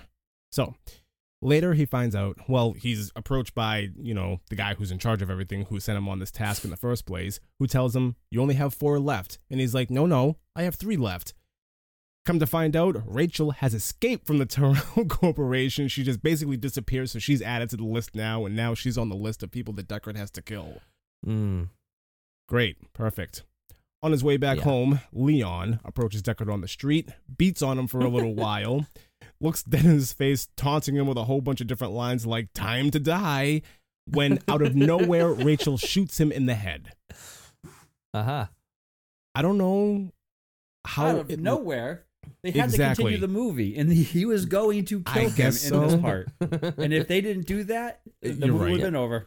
He should have just killed Deckard right then and there. Is that what you're saying? Like just like end this That's movie what, that's, right that's what would have happened if she didn't magically. If they, if she, if Rachel didn't magically show up and do that, Deckard So, was I dead. Like Deckard would have been. I don't had. know what it looks like on the direct on the um the final cut version that you two watched, but in the director's cut, this did not look like a gunshot wound to the head. It looked like a Mm. Terminator's gunshot wound to the head, and it almost Yeah. I almost expected it to heal back up again. Was was that your experience? Yeah, it, big hole. Lee? Big hole. Yeah. Okay. It, it was pretty. It was pretty. Yeah. It was Ridiculous. ridiculous looking. There was also 82, so it was a pretty good job for 40 years ago. So they're on the street and they're having a chit chat. She asks, What if I ran? Would you come after me? And he basically tells her, No, I won't go after you, but somebody will. Mm-hmm. This is a good point where I want to bring something up. I don't know what it's like in the theatrical version of the film. It's been years since I saw it, and I didn't go and watch it in preparation for what we were going to do here. So if it's different, it would make a little bit more sense. Throughout the entirety of this movie, when you see Rachel, there's always an angle that the camera catches her where her eyes glow. And it's Yes. a motif that they do in the movie to tell you she is a replicant. In this scene, when they're having the conversation about what if she ran, would you come after me? They're in his apartment. I, I, I'm sorry. They're in his apartment talking, and he turns when he says the line, but somebody would, his eyes are glowing. Yes. I don't know whether or not that's in the theatrical version of the film. I don't know either. It would make I sense. When I saw that, it would was make like, sense oh, if well, it wasn't. I, I I would bet money that that that scene, that his glowing eyes are not in a theatrical version of the film. I would bet money on that. It wouldn't make sense for it to be there, but it makes sense for it to be here if we're working under the assumption that Deckard is a replicant. So it's just something that I wanted to add, and it was a neat thing that the movie did. I, I think it adds to the story. Yeah. She asks him if he's ever taken a look at her file before, and he admits that he hasn't. She also asks if, if he's ever taken the Voight-Kampff test himself, uh, but he can't answer because he's passed out drunk. Kinda. He wakes up later on when she starts playing piano, and he basically tells her that he dreams about music. She remembers lessons from when she was a kid, and then things get weird. Because he basically They get really weird. he forces himself But- on her. Yeah, it's very It's rapey. awkward. It's rapey. It's awkward. Now, it's rapey. Hang on. Yeah, there's no other way to put it around. Yeah, hang it- on, that's, hang on. Yeah. Now, if he's not a replicant, if he's a person, if he's a man, yes, this is rapey. If he's a mm-hmm. replicant and he just doesn't know what he's doing, a lot like Roy and Pris, we'll get into that in the scene in Sebastian's apartment, I kind of forgive it. It's up for interpretation. Everything on, everything online says that no, he's human. Of course, everything online says no. he's Everything human. out Of there- course, Because that. they never directly said that because he they was. never directly say that he is. The only person who thinks that he is is Ridley Scott, and we're watching Ridley Scott's version of the film, Who thinks he's yeah? who thinks he's a replicant. robot. So in this Yeah. scene, if Deckard is a replicant and he forces himself on her, and it's just awkward and weird, and he doesn't know what he's doing, and neither does she, and we kind of see a mirror of that later on with Roy and Pris when they kiss. It makes a little bit more sense and it's forgivable. But if he's not a rep, Mm. if But he under, but he understands the emotion. He understands all of that stuff. He gets it. She sure? does not. Does he? Does yeah, I he? was about yeah. Does he? I don't know if it- Wow. How- Why he- do you he think he does? He How? seems Why? to. Because we're following him and assuming he's the human. No, I'm saying even in this part, like he's before he quote unquote forces him, like before he like basically puts his hand on her neck and says, "Tell me you love me. Tell me you Um, he want like me." he like You know. shuts like first of all he holds the door shut so she can't get out. slams he the door shoves her shut. up. He shoves her against a window. Oh, he, oh, I This- know. There's no quote unquote. He's straight up. oh, he's creepy Yes. about the whole Yeah. thing, but he's he's He's creepy about the whole He thing, does- but is he creepy because he knows what's happening, or is he creepy because he has never experienced this emotion before? Or is he creepy because he knows that she's really not human? And he's just saying, well, He you're. does he's like- just saying like, well, he does like Mm-hmm. her, and he doesn't. Know, he doesn't know how to actually handle this as well either, because it's out of his realm as well too. is is he looking at her as just an object? No, I don't know because here's the thing. I we hate to bring this up, but if you start watching the 2049 version, um, Ryan Gosling starts to have an attraction to his. AI. Yeah, That is AI. We'll, Is we'll his- talk. We'll talk about that later. This No, is also this is, AI. This is not. This not. is two completely different things. We were talking about that earlier. She is artificial this is a hologram intelligence. versus something that's physical. I get that, but she still is artificial intelligence. They're just bringing that. They just they're just taking the story. They're just they're just kind of tying in This is this a and this is a this is a physical being with tissue and and organs and blood and and the whole nine that would die if you shot her. She is conscious. She is self aware. There's a difference here between a hologram that knows it's a hologram. Mm-hmm. Right, but the the comparison I'm making is it's to him he's still like why do I have these feelings? I know she's not real. But I'm gonna make it we it makes it weird. In this case, he knows that she's not quote unquote human, so not not quote unquote like she's not a real human. And he is almost telling her to feel what Do you see Deckard as a human? me? Yes. I do, yes. Okay, then that's the disconnect. Lee, do you see Deckard as a human?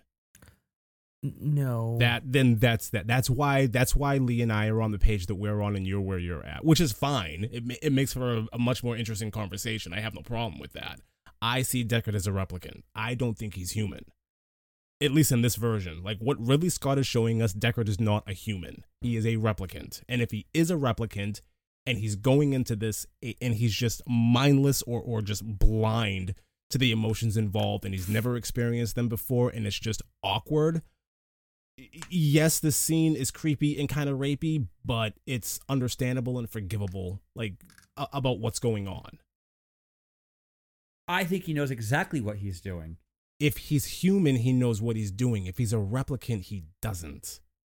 I he knows exactly what he's doing. What gives you how?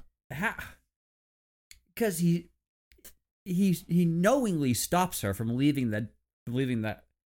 First of all, she's laying down and he's looking at her while she's on this couch or bed or whatever, and he's like upside down looking at her. Then she gets up and she's flipping out and she wants to leave, and then he stops her from leaving. They're already in this emotional tie that's going on. He obviously wants to continue it, and he knows that the one thing that he has going for him right now is he has the ability to somewhat control her by saying, I want you to say this.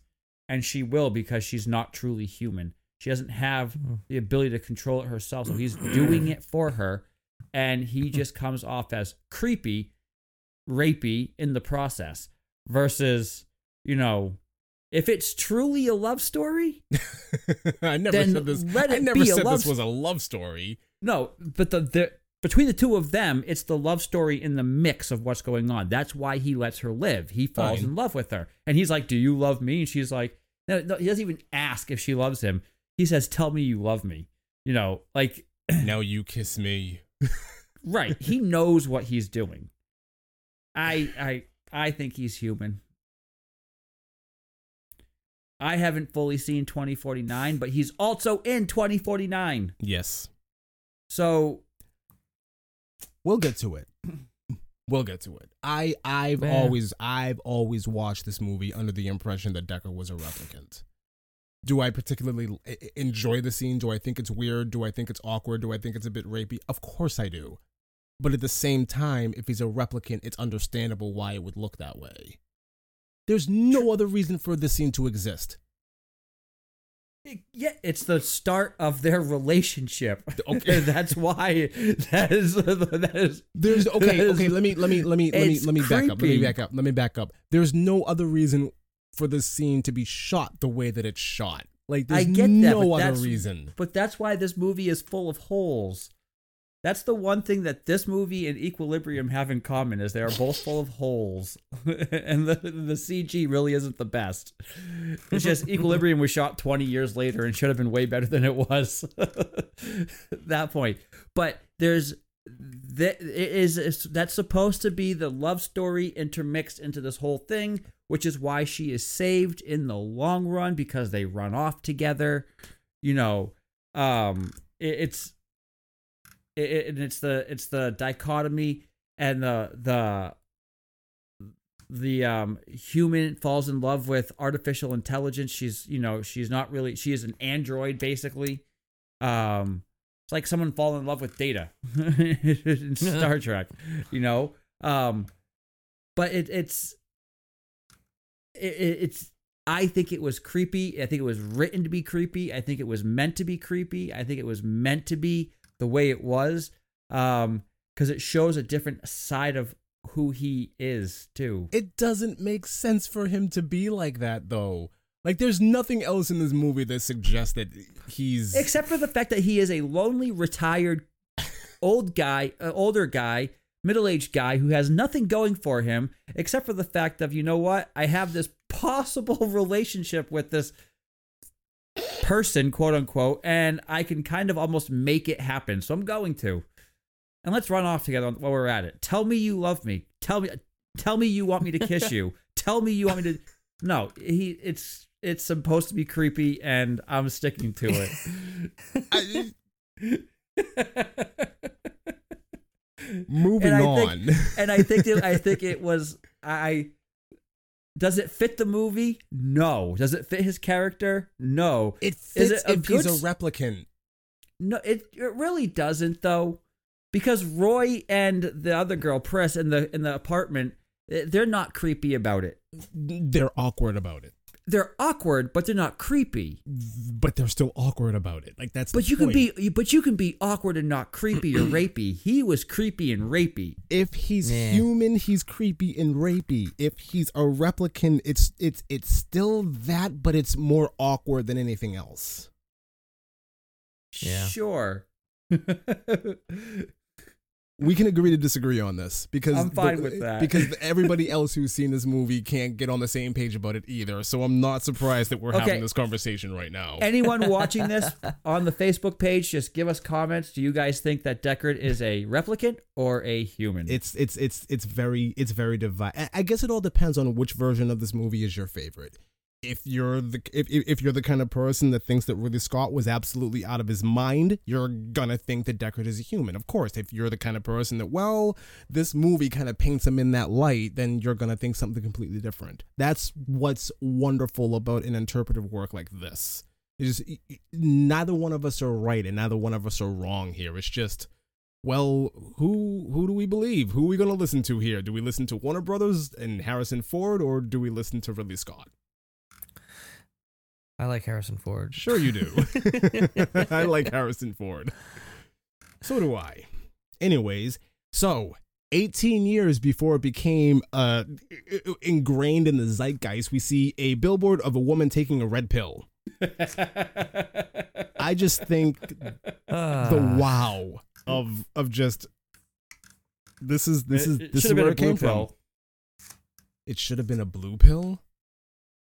Yeah, you have the red pill Yeah. and the blue pill. Well, the the blue pill. I mean, the red pill takes Keeps- you down the rabbit of- hole. Down the rabbit hole. Yeah, right. Out sure. of the reality. yeah, right. exactly. Which is, I mean, come on, stick with the theme of the movie, man. At least do that. We can disagree about what Deckard is, but I mean, this this movie is pretty much going down a rabbit hole of artificial intelligence and what it means and what's alive and what's not alive and all the yada yada hoopla that goes along with that. That's that's Well, that's reason why I going down the rabbit pill- hole. For us, as for us as the audience, yes, but for the people living there, For the people live well, like for the regular people living in L.A. yeah. slums. If they if they were taking the red pill, like like we like we are as the audience, it would be chaos. It would be chaos in that city all the time. They're they're they're they're drinking the Kool Aid, man. They're they're all everyone's taking the blue pill in this case. Oh my god. I I love it's morbid, but I love the they're drinking the Kool Aid. It's just it's it's it's wow. You know DiCaprio's going to be playing him soon.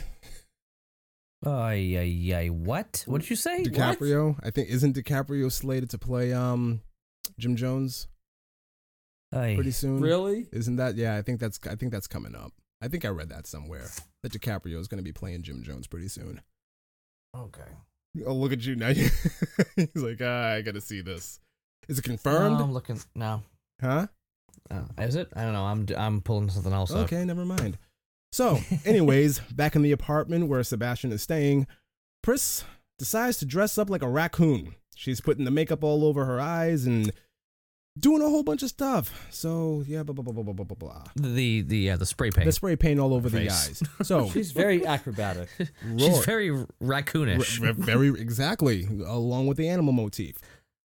Roy arrives and basically does not know how to emote the fact that both uh, Zhora and Leon are both dead.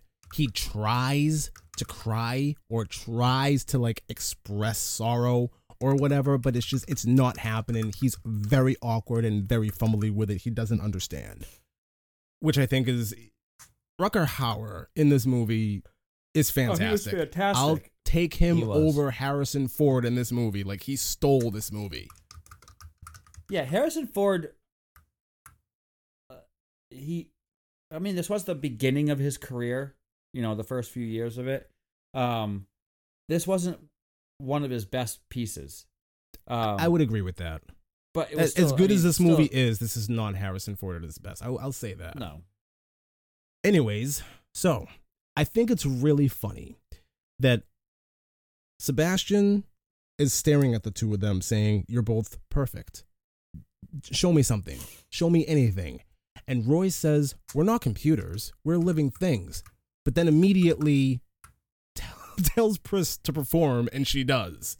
I think that's really, I think that's really, really funny. like, okay, what's happening here? Yeah. And uh, like I just said, Pris performs as instructed by Roy. We then see the chessboard, and it's basically given us uh, that, uh, yeah, um, Sebastian engages in chess games with Tyrell, and Pris and Roy are able to manipulate Sebastian into taking them to his tower. that's where that. But that's where that chess game comes into play, though. That's the- Exactly. So they're on the elevator. They're headed up to see Tyrell. And the way up to see him is for Sebastian to basically get Tyrell into checkmate. And away they go all the way up. Once in their presence, Tyrell is not all that surprised that Roy is there. He actually says, I expected you would have came here a lot sooner. The two of them go back and forth. And basically, at the end, it is absolutely impossible for Tyrell Corporation to extend life to Roy. I- I- They, they've tried before, and it was unsuccessful on already living things, which is what makes Rachel separate because she was designed with that whole thing in mind. uh-huh. right. And Sure. it's clear that you disagree with this, which is fine. Roy accepts his fate, but decides to crush Tyrell's skull anyways. And not just his skull. Yeah. Gouges Yeah, right his after right after he gives him a nice out. big sloppy kiss. Yeah, gives him a kiss, which is weird, and then crushes his skull and digs his thumbs into his eyes. And Ugh. it is a bloody, glorious mess. Oh, Yeah, they dragged it out in this version. I couldn't even. Yes, they I they couldn't even imagine. I couldn't. and Even, Sebastian just kind of standing there watching it. He- he's yeah, like he, terrified. what, what's he gonna do? He is. He's terrified. He has been the entire time. Yeah, but now he's like. It's really real. Terrified. Now it's real. Before it was just like, he's, hey, now he's petrified. hey, we're hanging out. Um, things are kind of weird, but we're hanging out. Okay, and then skull crush. Oh God, what do I do? No, I'm, Mhm. I'm done. I'm out. I would have been. I would have been peeing myself to be honest. That would have been terrifying to me. Yep. Deckard finds his way back to Sebastian's apartment for some reason, and he has a 1v1 with Pris and ends up shooting her dead, and she flops around on the floor like a fish, almost like she's just struggling to stay alive. Yeah, it was like a seizure. She's literally fighting death in this scene. yeah. I think it's really funny That that was she ends up on top of him and like knocks him out, but then picks him back up by his nose. Like just grabs at his nostrils, just picks him back up, and he just shoots her. Yep. Roy returns, finds Pris's body. He has an emotional outburst of everything that's going on. He Yep. toys with Deckard all the way up until the end. He actually Yes. ends up on the other side of the wall as Deckard, pulls his hand through the wall, takes his gun, breaks a couple of his fingers, then puts the gun back in his hand. Yeah, one for Priss, one for Zhora. One for Person, one for Zhora. yep. So, Doesn't care about Brion though, or about uh, Leon. no, He it was only her. two He didn't fingers, wasn't he it? didn't kill him, Nobody though. cares about Leon. But he didn't kill him though. No, I know, he didn't kill still. him, no. No, That's why. yeah, no one cares about Leon. Who cares? Sorry, Leon. It's really important to note here also that this is the only harm that comes to Deckard. It's just a couple of broken Right. fingers. yeah. He doesn't do anything else to him, which is really telling. Roy at the other Sure. end of the Roy at the other end of the apartment, he senses that the end is near, and he basically nopes out of this and grabs a rusty nail and shoves it through his hand, which I'm guessing is just to up his adrenaline. Um. Well, people were saying it was also like this whole like Messiah thing, where he thought he was like a god because he was so different than all the others, and they were they were making that out to be like this weird like stigmata thing. He hasn't met Rachel. Yeah. I would assume his disposition would be different had he met Rachel. Oh, absolutely. But that's that's the whole thing here is he was thinking that he was the greatest mm. thing to ever exist on How the earth. How would he know? How would she know? When she leaves and they leave together, they have no idea that she is going to have an extended life. No. Zero. She, he actually, because after this, all of this, he goes back to the apartment and he finds her and he thinks that she's dead. Yeah. Uh huh. And she's like, How much longer do I have? And he's like, I don't know. We'll find Right. out. It's not even just Mhm. that. She's more in tune with her emotions than Roy is. Right. Right. Like we see Roy Why in this isn't movie. Deckard asking how much time he has left? I have no idea.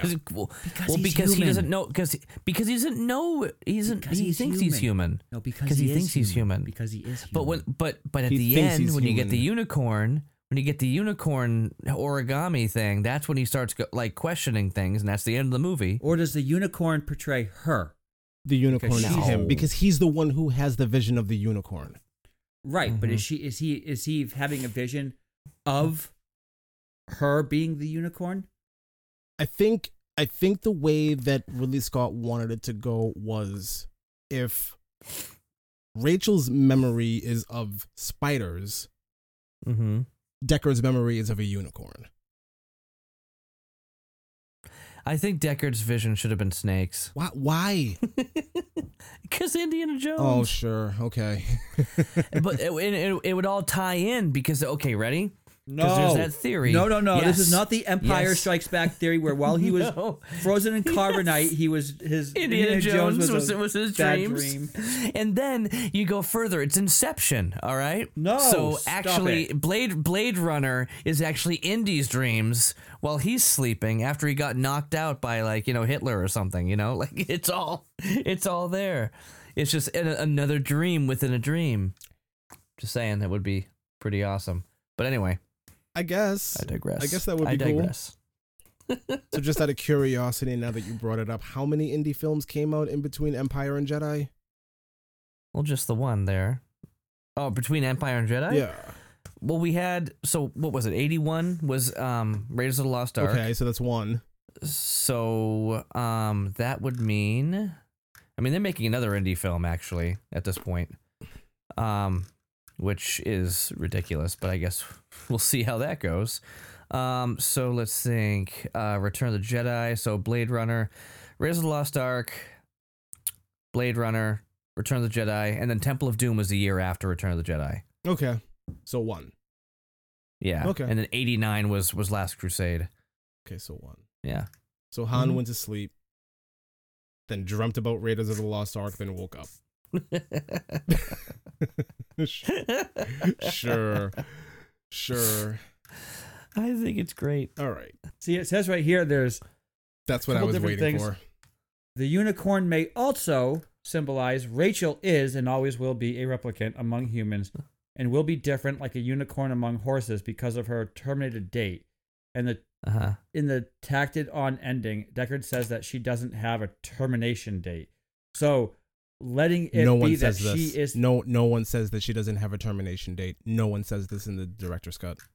No, what I'm saying is because because she is different, she is so I was in the car business for 10 years and whenever we had a car that was you know, like if we had a car that was 10 years old and it only had 12,000 miles on it, we called it a unicorn because there was nothing else like that around. There's nothing else like her around. She is a unicorn. She is one of a kind. That would be why she is the vision he's having the vision of he is dreaming of her in unit as a unit uh, But he doesn't know. He doesn't know. yeah but he has his original vision after he's at her house the first time after he meets her After he he, then has meets a, her, he has a vision of a unicorn. After he meets her Yeah. he has right He doesn't know that she Mhm. doesn't have an expiration date. We, as Right. the audience, don't even know that she doesn't have an expiration date. right but that's what I'm but what I'm saying is he doesn't know why he's dreaming about her in this sense No. she doesn't fully know why. We, as the audience, know at the end, obviously, it kind of just ties everything in that, oh, she really is different. And he was just dreaming of her being this unicorn. She is the unicorn. I disagree with this because he's the one having the vision, and Gaff leaves the unicorn in his apartment for him, not her. It would Right, be different. Gaff it would be also different. knows that it would- she is. it would Gaff be knows that she's with him, though. It's a gift. I'm giving you this gift of a unicorn. He knows. She's not having visions about unicorns though. She's having visions about spiders. She's having visions I- about a hundred spiders eating its mother. I that's one line. I'm saying Gaff knows that Rachel is with Deckard. And he's letting it happen. He's giving him this gift of a unicorn. He's not going after her. He's ah. letting him run off with her. He's letting him have his dream of being with this unicorn, which is weird. But he's letting it happen and he's giving him this gift of the unicorn. That's one notion. The other notion, you know, to your point, is he's dreaming of it because he is a replicant and that's an implanted vision. Yes, It can go both ways. I think he's human of, of course. That's it. and he's dreaming of the one he loves, quote unquote, and he's dreaming of her as this pure white mythical something that could never happen and will never happen again and it's a one of it's a once in a lifetime opportunity and she is this unicorn that he is you know it symbolizes it's symbolism Symbolism. says the the fag man the fat man Fat man. the fat man As I was saying, Roy, sensing the end Please, is near, decides to pierce joke. his hand with a nail to get his adrenaline pumping, just so he can get a couple of extra minutes of life to finish what he started here with Deckard. to Deckard finish sh- what to finish what You just What keep. did I'm just gonna. Do you want to finish this? No, I'm just- I just- you're- I'm just at the end I of this just- thing, man. You're just, you're just, you have a problem No. with everything that I'm saying. You want to go, no, no. go. No, I no he. I know. I'm just. I'm just. I'm. s- I love. I Chuck think this is a great Chuck movie. is- there's just a lot. Of. Chuck of, is gonna close this thing out ranting and raving, ladies and gentlemen. I'm just gonna, I'm just gonna be quiet now and let him go. Just, Just go ahead and say I'm mad as hell and I'm not gonna take this anymore. exactly. No, but I just want to know what he finishes. I'm gonna finish chasing him to the rooftop and then just shut down in front of him. what, what does he finish? The point I is, don't he get wants it. he wants to finish this experience with Deckard because he wants Deckard to know what it's like to live in fear. He actually says this. right? Yeah, but he, he Deckard's already experienced that. When? So when he's on the other side of the wall and he sees He the wasn't guy gonna die. bashing his He wasn't gonna die there. He wasn't gonna die rips there. his when he rips his hand through the wall, breaks his fingers and steals his gun. You don't Uh-huh. think that the thought of this guy's going to shoot me now didn't go through his head? Of course it Well, did. probably, it probably, Probably. did, but the, that was the whole point of, of and that's why when in, he gave when fear. he puts the gun back in his hand, he's like, "Why?" what? He's like, "What are you doing?" like he's he's like, "I'm questioning." So he so to finish this, okay. I, I guess I just he he's chasing him. There's this great chase scene. They get to the top of the roof. It's raining out. It's dark. It's It's rainy. It's you know. It's the ominous scene. So He Deckard tries to on the- escape. He jumps to another ledge, pulls himself up, but you know Roy is hot on his tails, chasing after him, and again, And then Deckard tries to down. escape. Deckard, let me, let me, let me.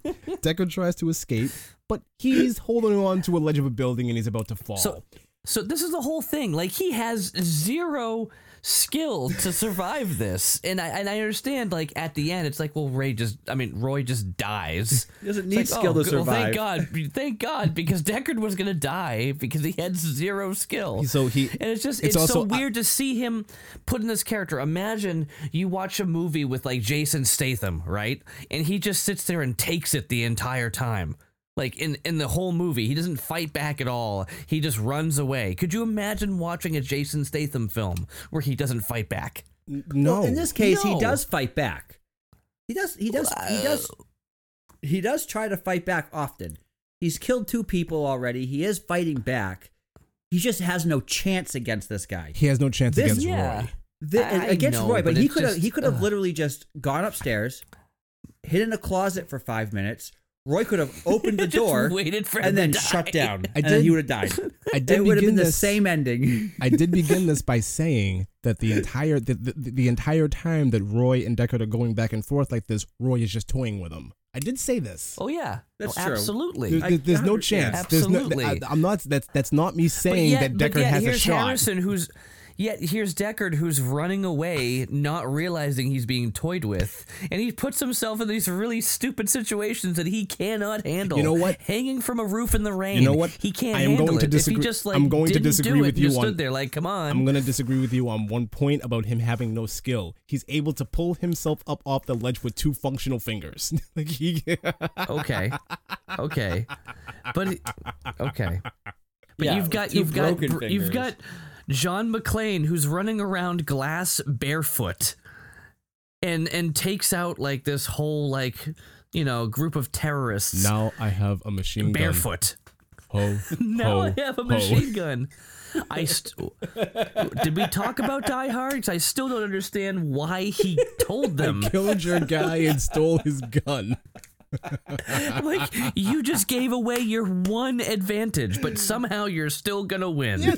Oh, you know you know how they won because they dropped him at one instead of waiting to get to the three count. That's why. No, they won because Carl Winslow knew exactly what he was doing. So, like I was saying, he jumps to another rooftop, tries to escape again, falls off a ledge, and he's just hanging there in the rain, slipping. Doesn't Roy pick him up and drag him up? Slipping in the rain.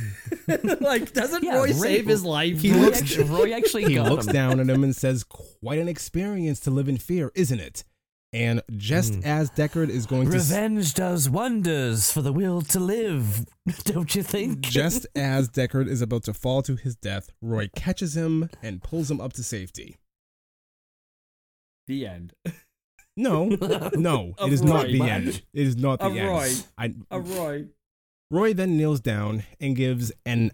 this is Rutger Hauer here, I believe, I'm not 100%, but I believe this piece of dialogue here is improv. I do not think this oh, was. and it's and it's great. This- it's fantastic. I've seen things you people wouldn't believe. Attack ships off the off the shore. bleh, attack ships off the shoulder of Orion. I watched C-beams glitter in the dark near the t- near the Tannhäuser Gate. All those moments will be lost in time like tears in rain. Like I do believe that's improv. I do not think that that was written. I think he just like kneeled down and that's what that's what it. came out. He nailed it. It was perfect. And Yeah. like you said, like you both said, he just dies Now, Time- don't get me wrong. Don't get me wrong. time to die this- and he just dies and and the dove that he's holding flies away right, and don't get me wrong. His portrayal of this of Roy in this this whole part, he is he, he pulls it off fantastically. Wonderful. He he his his rendition of this is fantastic. I think to both of your points, he um I don't know I forget the guy's actual name, but he nails the character of Roy better than Harrison Ford Ford does of Deckard R- by far. Rutger Hauer Rugger, yeah, he nails it by far better than Harrison Ford does.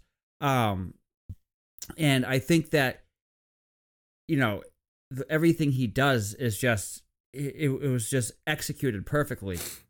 Mm. I just look at it, and aside from the point that you're making of trying to cause him fear, up on that rooftop, the only thing that Deckard had to be afraid of was falling off the roof. Living in fear. Ro- Yeah. right, but that was, uh, I think it was just, it was a stretch for me. That part was a stretch because then he dies, like just shuts down. But that was that that's he just that's that's Roy's point. He wants him to experience the type of fear that Roy experiences. Right. Roy is going to die, Mhm. and he's afraid to die. He wants Deckard to experience that because Deckard is not going to die. But he wants him to Right. he wants him to know what that's like. Right, which then that's that leads to the additional hole of they're not supposed to have emotions. For- That's what the whole no, point no, no, no, he no, no, does, and that's the and that's the whole point here is that they are getting emotions. They're getting that's why they're emotions. That's why they have the four year lifespans. Right. They're not supposed to be they're not supposed to have human emotions. But they develop their own over a course of over a certain period of time, which is Because why they have um, yeah, life. uh, Be- finds a way. Because sure, life finds a way and they have an expiration date. yeah. Yep. The final scene is of Deckard and Rachel leaving Well, hold, hold on. Let's go back into the tears in the rain thing. Okay. So th- that actually is an improvised. Okay, uh, okay, That whole good. di- that whole dialogue Good. is actually improvised. Good, yes. And it's sad. We lo- we lost Rutger Hauer. What, like two Not years ago, three long years ago? It wasn't that I don't know exactly what he it was, but it's not that it was not that was, long ago. He was in his mid seventies, I believe. Um, the last thing I saw that he did was Hobo with a Shotgun, which was like a comedic action film or something. Hobo Never saw it with a but now I, shotgun. now I kind of want to watch it. Hobo Um, with a shotgun. Hobo with a shotgun. Um, sure. but so I think what came out of that though is the whole tears in the rain thing. Um, I was just reading up some theories originally before we were talking about this, and one one theory was saying like it's a metaphor, not just like well, obviously tears in the rain, you know, they come down, they go, but the tears are, you know, they're they're man made, like replicants are man made, and the rain is natural, so it's like they're they only last a moment, you know, they're only there for a short period of time, like just like tears in the rain, it goes in there, the rain comes, they get washed out, and it's just done, you know, and it's just rain left. Sure. So I like that. It, it's it's it's amazing because again, for when you when you start seeing some movies and some of the best lines in the movies that we love happen to be improvised lines. They weren't even the written lines where somebody sat there and said, "Oh, this is good. I'm going to put it in there." It was like someone who was acting in the movie, the one who was actually filling the shoes of the character that was written up for them. They were like, "Oh man, they're really embodying that character to the point where they can come up with a line that that fits better than the rest of the script. That blows my mind. Yes. It's why I love movies. Yes. You know, it's why I love film because you get those moments. I mean, you know, whether it's a comedy thing or I mean, geez, Robin Williams was was notorious for this. Half the lines that he had in every single movie, whether it was dramatic or, you know, freaky when he did like one hour photo or comedic, they were brilliant because he really got into the character and he and he enjoyed what he did. I wonder if it was his idea to jump in the pool at the end of World's Greatest Dad. Probably. just, just, get, just, Just just, go it- ahead and just just, to it. rip all You his know clothes something? off and just You know walk down something? the halls and jump in the pool. Everything I've been telling you people is garbage. My son was a jerk and just strips and jumps into a pool. See you later. I mean, but then again, I wouldn't put it pot past Bobcat Goldthwait either. no, neither would I. to, no, to- you're to right. go ahead and be like, now you're gonna strip your clothes That's- and just jump in the pool. that's a- what? He's like, did you hear me? I said, That- jump in the pool naked. Kind yeah, I can see that. I can see that too. But anyways, yeah, like you were saying, completely Yeah. improv. That's that's kind of what I thought, and it's it's it's fantastic. It's to Oh, me, is. it's iconic. It it definitely like, uh, although this is not in my top ten or twenty, it's definitely one of my favorite monologues. Oh, yeah. you know near the near the end of a movie where someone just kind of says something like that, and I was like, oh, that's all. That's a great line. Like "Tears in the Rain" is is a great like song title. You know, Yeah, never mind everything else. I'm surprised it's not. I'm looking at it right now. Oh, it, it's a song by The Weeknd. Oh, that's great. So somebody recently did it all these years, and I didn't take advantage of it. Anyway, that's all I had to say about that. Tears in the Rain. I just thought it was great. So, and and don't get me wrong, I I've I've gone through this thing, kind of you know building this movie up and praising it, and kind of going back and forth with Chuck on some things that I disagree with.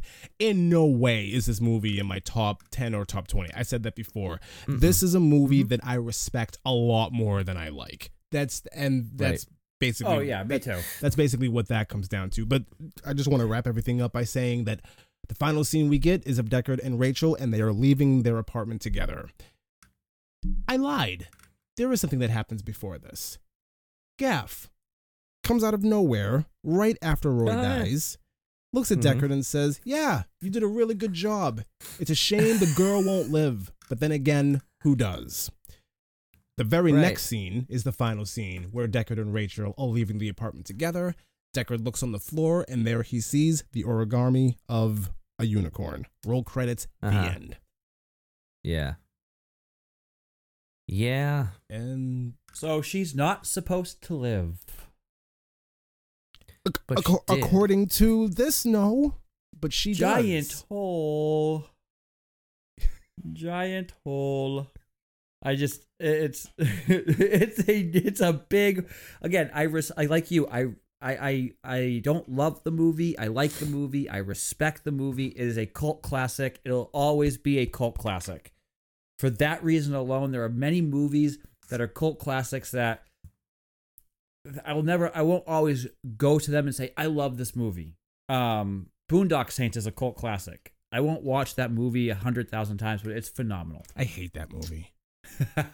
the second one's stupid. The first one's great. I hate that movie. I Um, really don't like that movie. Like for for some reason, like that movie, like Norman Reedus and Willem Dafoe. I just no. For thank me, you. it's actually I actually went to school with the writer and director's brothers.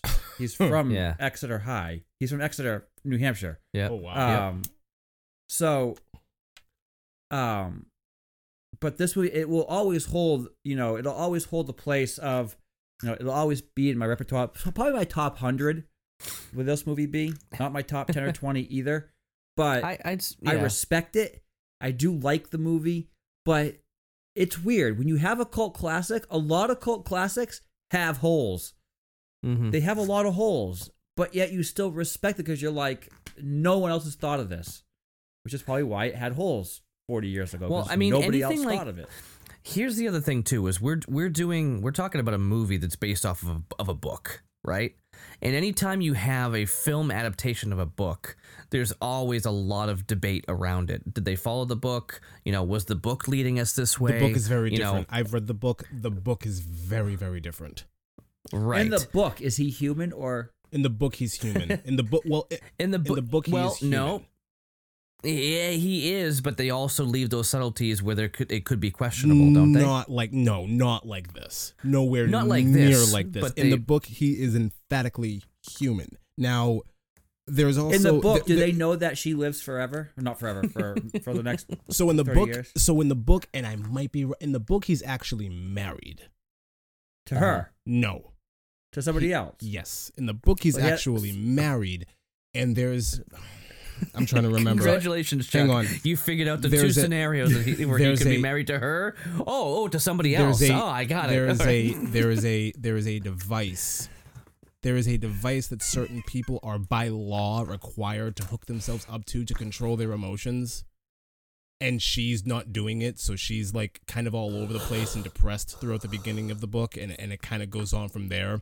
The book is more about less So it's like what Blade Runner. Hang, kind of yes. The book is less about what the Blade Runner movie is, and more about whether or not an android can feel empathy. right. That's That's that's, what it's about. more But does she- the book. Does she live? Yeah, the book. So the book in the was book? was a it was in the movie was inspired by the book, not Not a like direct, a direct you're- you're- screenplay. it- it- it- saying direct adaptation here is kind of misleading. Inspired by, fine. yes. So like so Right. kind of like based on true facts. Not true fact. Titanic based. sure, sure. No, no, it's it's kind of like it's more like Inglourious Basterds, where it's like, hey, this was an era of history, but wait, I, I remember watching that movie and going, okay, I'm not a history buff, but I'm pretty sure Hitler didn't None die of this in a happened. movie theater. None of that None of happened. that happened. None of None that of happened. that movie happened. This, none of this, uh, none of this Wait happened. for the cream. No, but but to, to, to say to say direct adaptation, like like The Shining, is more of a Mhm. direct adaptation than anything. It's probably it's it's Right. it's more way closer. more. It's closer than this. But th- that that is Yeah. what it is. I think the I think this is what I think the biggest issue, and we were talking mm. about this earlier, is in another podcast we did is when production studios try to get in the way of a director, Yes. it causes issues. That's how we started this whole podcast. However, in in this case, how it's everybody who was against Ridley Scott, the the the the the, the screenplay writer, the author of the book, Harrison Ford, Warner Brothers, the production, like everybody's against Ridley Scott here. So I don't know if, If this that is a was the great case, though- comparison. what I'm saying, what I'm saying though is it's when you have the the battle between the director and everybody else, whether it's the producer, the actor, whoever, um, that's what causes the issue. If you know, if if the director and the actors are all saying one thing and the production company is like, well, you know, they should get their fingers out of it. But if everyone's like, you know, we're base we're basing it off this book. In the book, he's human.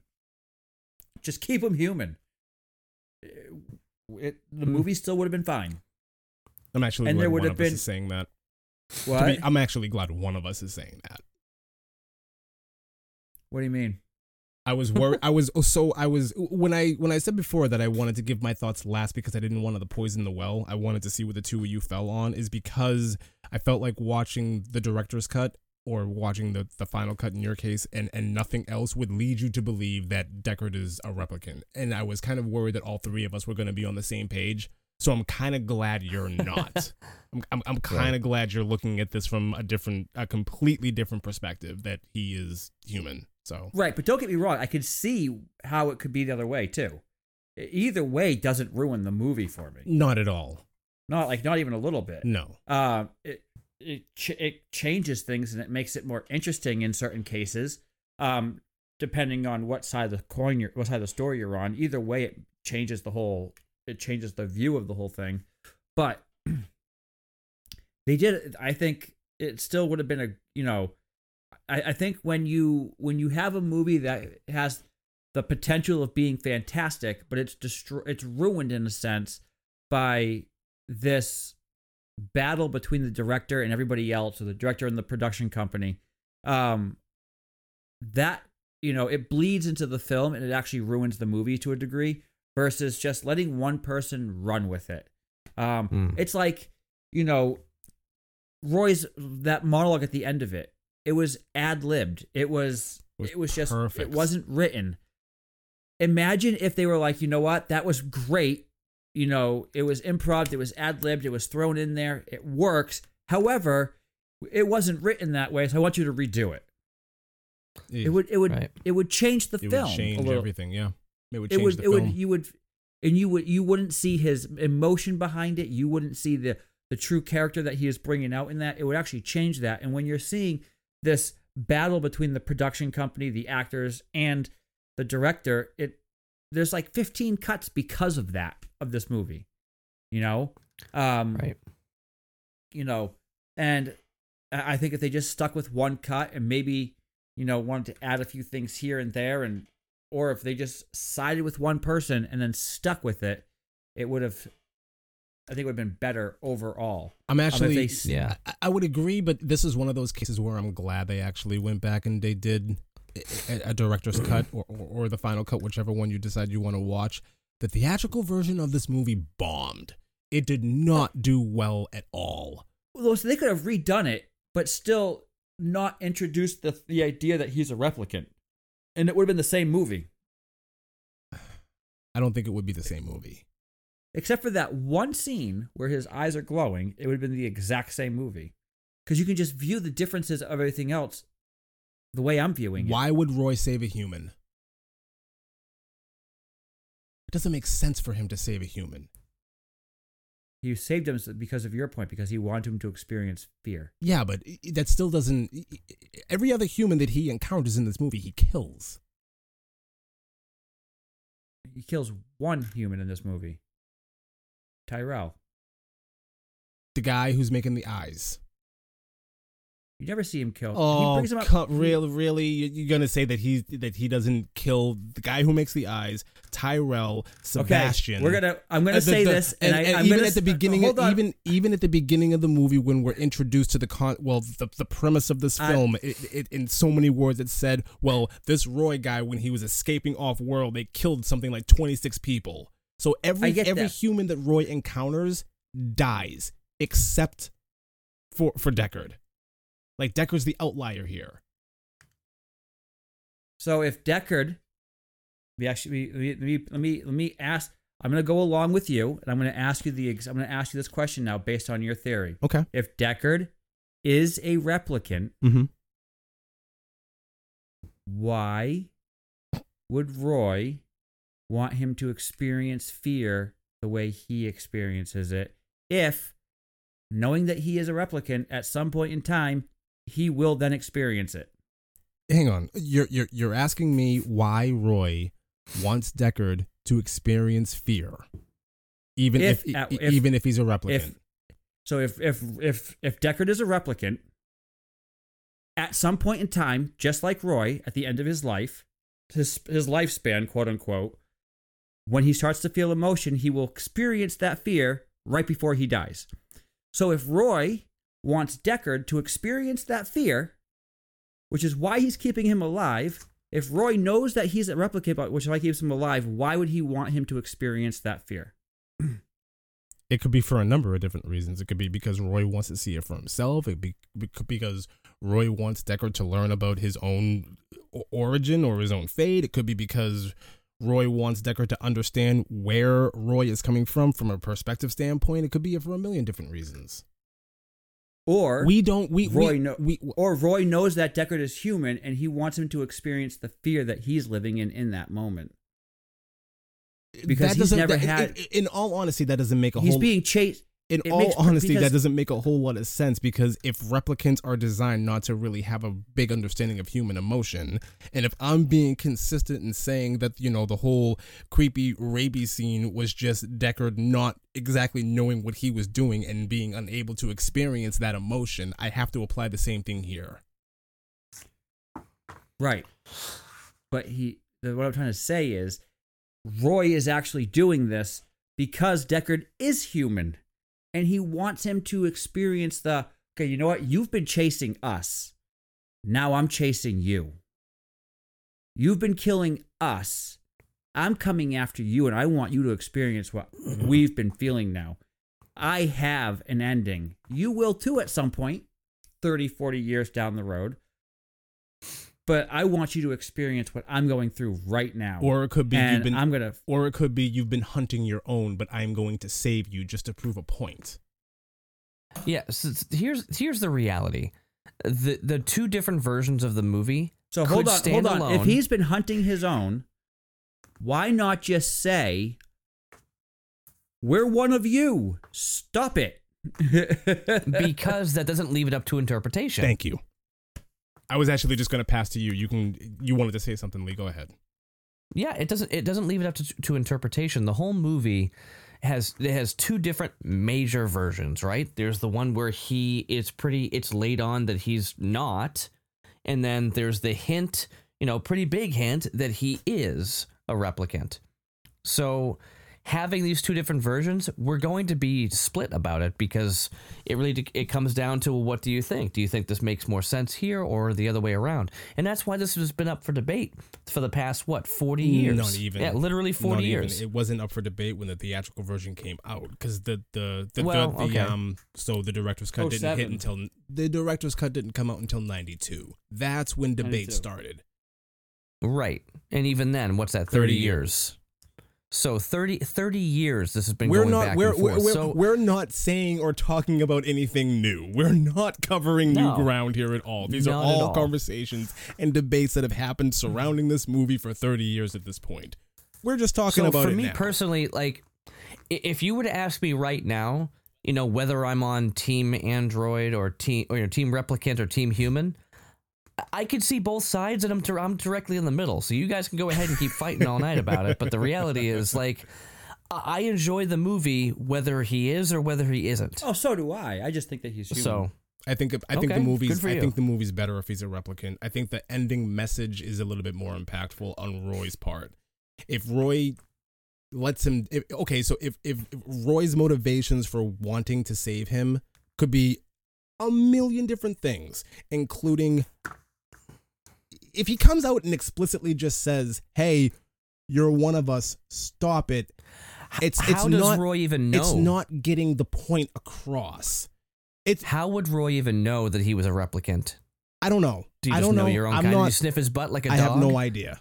I have no Well, I'm saying idea. if, it, but it could have been even one of the last things he says though too, because he knows he's dying. He could have implied something, said something, given something away that said that hey, you know, you're you're, you're chasing one of your own. Give a man Why? a fish, you feed him for a day. Teach a man to fish, you feed him for a lifetime. It's one thing for me to say something to you. It's an entirely different thing for me to teach you something, especially on an emotional level. Uh, uh, Words mean nothing. in a movie. Words mean quite a bit. All right, fine, fine. I on that point I will stand corrected because I have done a whole lot of bashing on movies because of dialogue. So I will I will definitely I will concede that point. You're right. You're you're right there. But no, So I, I, I I can I can see both sides. I just I think it means more with him being a human, and I think the whole you know the twisted rape rapey scene so bad. I don't. I could. I could it have just been that it was Harrison Ford's first time trying to do a, a, a scene like that and just botched the entire thing potentially um because it just it was awkward the whole scene was just twisted and awkward but well, uh, i started watching it and i'm like what is he doing like what did Harrison think he was doing? like is he is she gonna really fall and then she falls for it like is he gonna is she oh, gonna she fall for falls this pretty hard. and then she falls for it i'm like okay We've seen worse. We've seen worse. oh of course We, but it we was watched just we we not too long ago we watched Sandra Bullock fall in love with a stalker. So But anyways, Sa- Sandra Bullock has fa- He's Sandra. Bullock has fallen a lot, fallen in love with a lot of That people. wasn't Sandra Bullock, by the way. what oh yeah, you're right. Um No, it's Julia Roberts. Julia Roberts. Julia Roberts. I knew what you're talking Same thing. about, though. Same same I said you said Sandra Bullock. My first thought was Demolition Man, and I'm like, well, wait, no, because no. Julia Roberts not only fell in love with a stalker, but she also fell in A love. pimp. Oh no, sorry, he With Peter fell in Pan. love with. Yeah, she, she- no, I was gonna say she fell in love with a prostitute. She was the prostitute. she was the prostitute. she fell in love with a pimp. I yeah, she fell in love with the with a rich With a guy. rich So this is my Hmm, so this is my hard. this is my question. When you have all of these films where these people are falling in love with just Like the wrong person. the wrong person, like it would never happen. not in real life. Not in real life. This is not I'm calling the cops. Seriously. Do you recall a movie? Actually, my wife told me about it called Mr. Wrong, where Ellen DeGeneres was marrying Bill Pullman. Why? Well, just just to prove This that he was sounds- clearly it was clearly the wrong. best reaction. That's the best reaction. Why? This sounds horrible. Ellen DeGeneres marries Bill. P- Why? I don't know. So to be so to be to to go along. Have you seen Wes Craven's The Last House on the Left? Yes, The original or ver- the remake? Which version? The original or the remake? he did both of them. Yes. So the I don't know that. 1970s version I don't know that. was so the 1970s version was kind of just blah. Blech. The newest version that came out, which is I think the early 2000s, was that? I no. think Later. was it? oh no. It wasn't. It, it seriously was probably like 2010 or later. Okay, either way, it was around that point. The movie was an hour and a half long. Mm-hmm. There is 2009. okay. There's a there's a scene in here where you know it's it's creepy. It's a rape scene in this movie. I Yeah. watched it. I timed it. It was 29 minutes Why? of an Of the hour movie. and a half Yep. movie. Yep. Why? I sat Yes. there and went, Why? Why? What is the purpose of this? And like, it would. I I sat there. I was more. I was more horrified watching this scene, going, "What the heck is happening?"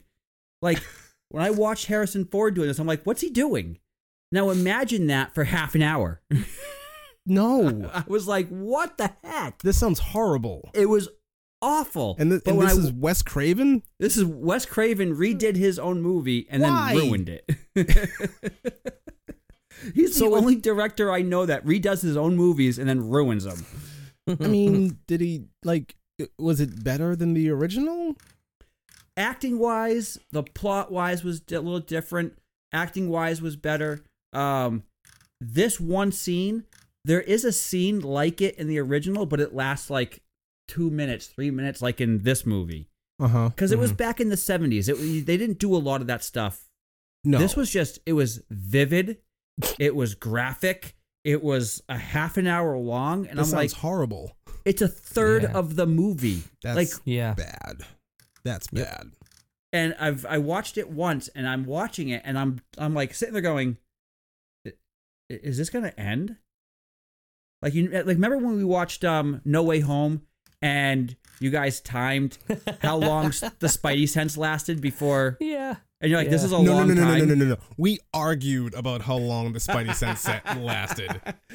Yeah. I counted slow. I He count. You counted really slow. But now imagine that like questioning like is this still happening? But for half an hour. it's horrible. the fi- the five minute long fight scene and, and they live. The five minute long fight. I just listened to that podcast again. That was fantastic. That talking about it made my weekend. Listening to it made my week. It was fantastic. I haven't listened to it yet. I have to. I'm probably Oh, gonna do that Tuesday when I'm at work. It's But so good. So I think we've beaten this movie like a dead horse. I'm done with it. What's our Yep. next one? The next one is Blade Runner 2049, the sequel. Oh. Which I I actually, guess we'll- which I actually, I'm gonna watch. I've I watched like 20 minutes of it so far. I'm gonna actually watch it fresh. So our time watching it, talking about it, will be my first experience. I with think It, so. I think uh, personally to me, I think the sequel is better than this. That's just my opinion. I know probably that's probably is. Graphics I- I- already look better. yeah, I know that's probably going to be, you know, I can't believe this coming from some people, but to me, my Mhm. my opinion, I think the sequel is is is is better than than the original. So um, Ryan is- Gosling, I think, does a much better job than Deckard. Like, like the, the, the, the, the character and the difference between in that juxtaposition for me, Ryan Gosling is a much better lead than than Harrison Ford was in this. So movie. is this like good Ryan Gosling or is this like the Notebook Ryan oh, Gosling? Oh, you've never seen it at this all, is huh? good. I've never like, oh. like I just is said. not- I'm gonna watch this as Yeah. a fresh. Like I've never seen it fully. I watched 20 minutes Yeah. of it. This is not the Notebook. Yeah, Relax. that's good. This is not the Notebook. What do you want? I have Ay, no ay, ay. idea what you're referencing. the Notebook. I've never seen that movie. Yeah, never seen the Notebook. Sorry, Chuck. I was. Ugh, never mind. Painful. I've never watched the Notebook alone. Let me tell you that. Yeah, yeah, I have movies like that. Yeah.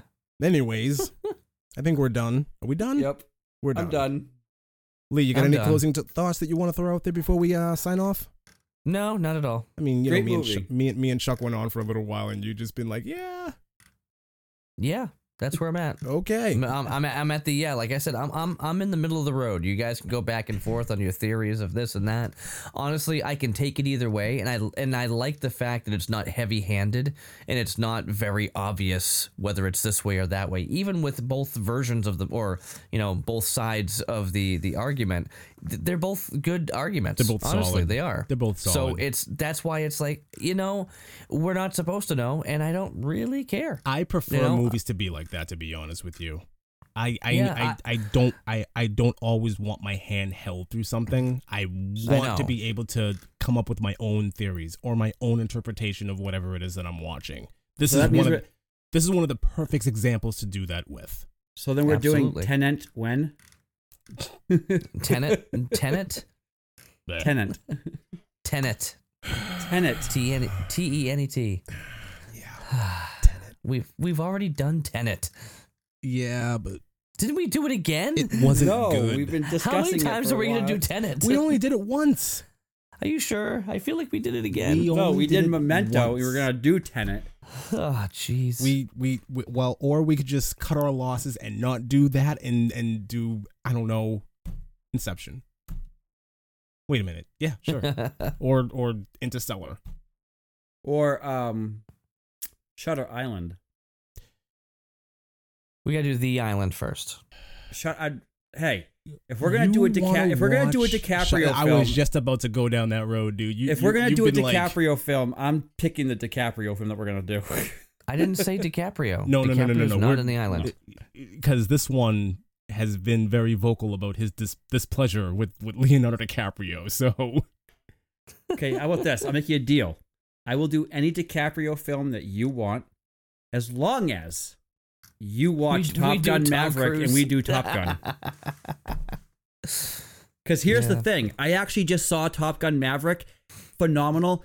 Every shot that he, there's a scene in this movie where he actually, in real life, they got real F 18s. He sat in it, had a pilot fly him. He hit 10 G's and it was insane. He did every, everything himself and it was phenomenal. But and did he hang on the outside of a plane again? No, it's crazy. In Mission Impossible 3, he actually did that. I know. I don't know why, know. but he actually did. That's that is one of the things with Tom Cruise that is pretty impressive. He does all his stupid own stunts. Um, Yeah. And Top that Gun, scene and was it was it Ghost Protocol, the one where he's on the outside on the on, on the, the building? tallest building in the world. Yeah, he's actually doing that yeah, too. that was I was freaking out watching that scene. I've never watched a movie and felt so like ah. But Top Gun Maverick was one of my favorite movies this year so far. It was phenomenal. Mm. It was fantastic. And it's one of the biggest box office hits this year so far. I yeah, and you went that. into it with pretty high expectations. that. So I saw that. So Hmm. looks like I'm gonna have to talk about Top Gun. that should be fun. I'll do my best. I will do. I'll make. Okay, I'll double down. I'll make on you your, a deal. I'll You double take down no- on your deal. I'll you double take down on notes your for deal. Top Gun, and I'll take notes for any DiCaprio film. You aside from Ti- I'm not doing Titanic. N- I wouldn't. I would not Okay. say Titanic. I would not say Titanic. so, Lee, yeah, I have a movie in mind to start him off slow, uh huh. but to I'm give not him doing, a- I'm I am not doing what's eating Gilbert Grape either. Not, no, I wouldn't. I wasn't going to say that. I have an idea in mind for a DiCaprio film that I would start you off with. It was at the beginning of his like his ascent in, in into where he is today. not Blood Diamond. No, Catch Me If You Can. Catch Me If You Can is a fantastic film. Catch I Me If You love it. Can.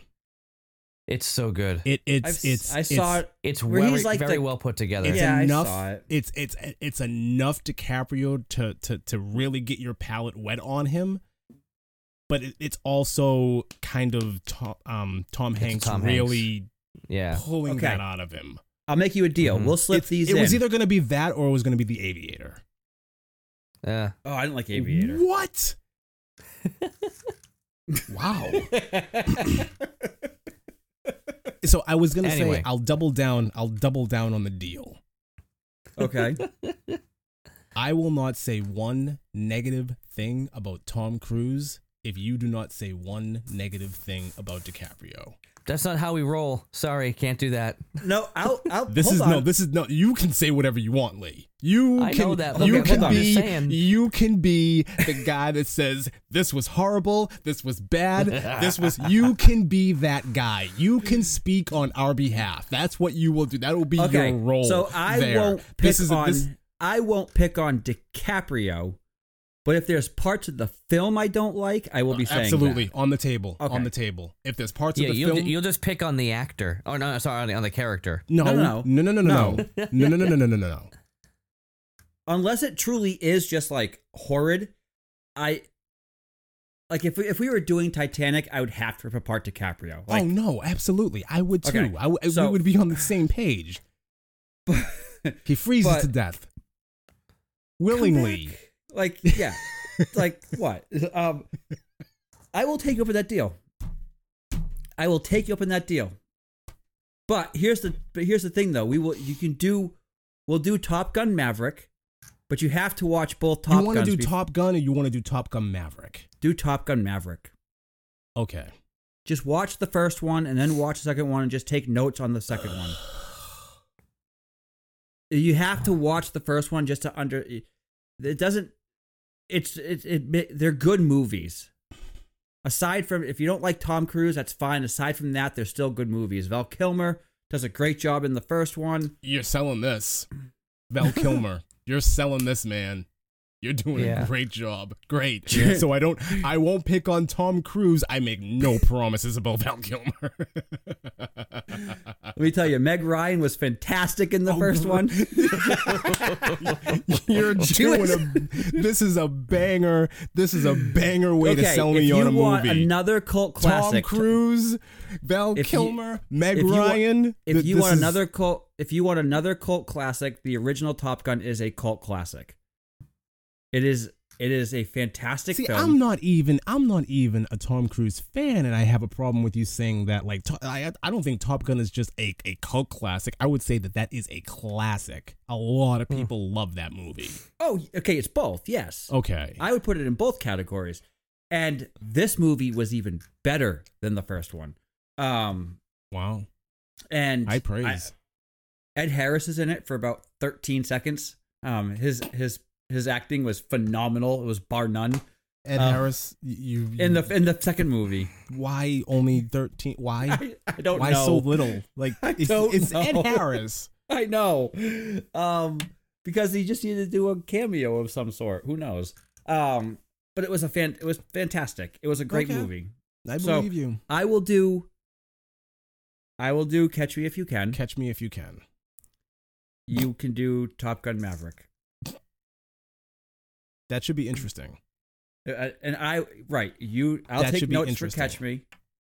So I, I will not- I will I will drive Catch Me, and you can drive me. I will not utter one bad word about Tom unless I really, really think that it's just horrid. That that's allowed. If you really, but like, Oh yeah. Oh yeah. I agree with we that. we we know what we're talking about. We know we're okay. We're, yeah, we're- I know. we're good with I know. What you, I know. Yeah, like if if it's just downright like, what was the line in Obi in Obi Wan? I am who Yeah, you made you me. like, like, okay. If it's something like that, Wait we a can, minute. we can say something. All right. So, and this is and this is this is on the pot. this is this is recorded. People can hold us up to this. Um, Yeah. keep us accountable. We Yeah. I will go through with this. Um, and that's the thing too is I may actually like the movie and still not like DiCaprio. You That's may one of those actually movies like the movie and not I like. To- I just I, I I picked that movie for a reason. I don't see how you can get through that movie and not enjoy his performance. I don't. I that would baffle me. Same reason why you can watch The Departed, and not like um, Ben Affleck. Wh- wh- Where did that come from? Where Oh, did I that forgot. come from? Chuck likes to say things backwards on purpose. What? You, You meant Matt Damon. okay? You you met Matt Damon? Matt Damon. Yes. Yes, yes. Okay, he meant Sorry. Matt Damon. Well- yes. Yeah, because he was horrible in that movie, and But the movie was fantastic. yeah, but Matt Damon was horrible in that movie. I get that, but the movie was still fantastic. I was just kind So- of expecting you to say that DiCaprio was horrible in that movie. it's kind of where you let. no, what was horrible in that movie was Mark Wahlberg's version of the New England accent. the Boston accent. Anyways, we're done. We've rambled on for about a half hour about absolutely nothing. yeah, whatever. Yeah, it's fun. But It's fun. anyways, Yeah. this is it. We're done. That's it. That's we're it. done. Good Catch afternoon. you guys good in a couple of evening, good weeks. night. Yeah, well, in a couple of weeks we'll come back with 2049. Yeah. All right. Sweet. Love See it. See you again. All right, guys. Bye. Bye. Bye bye.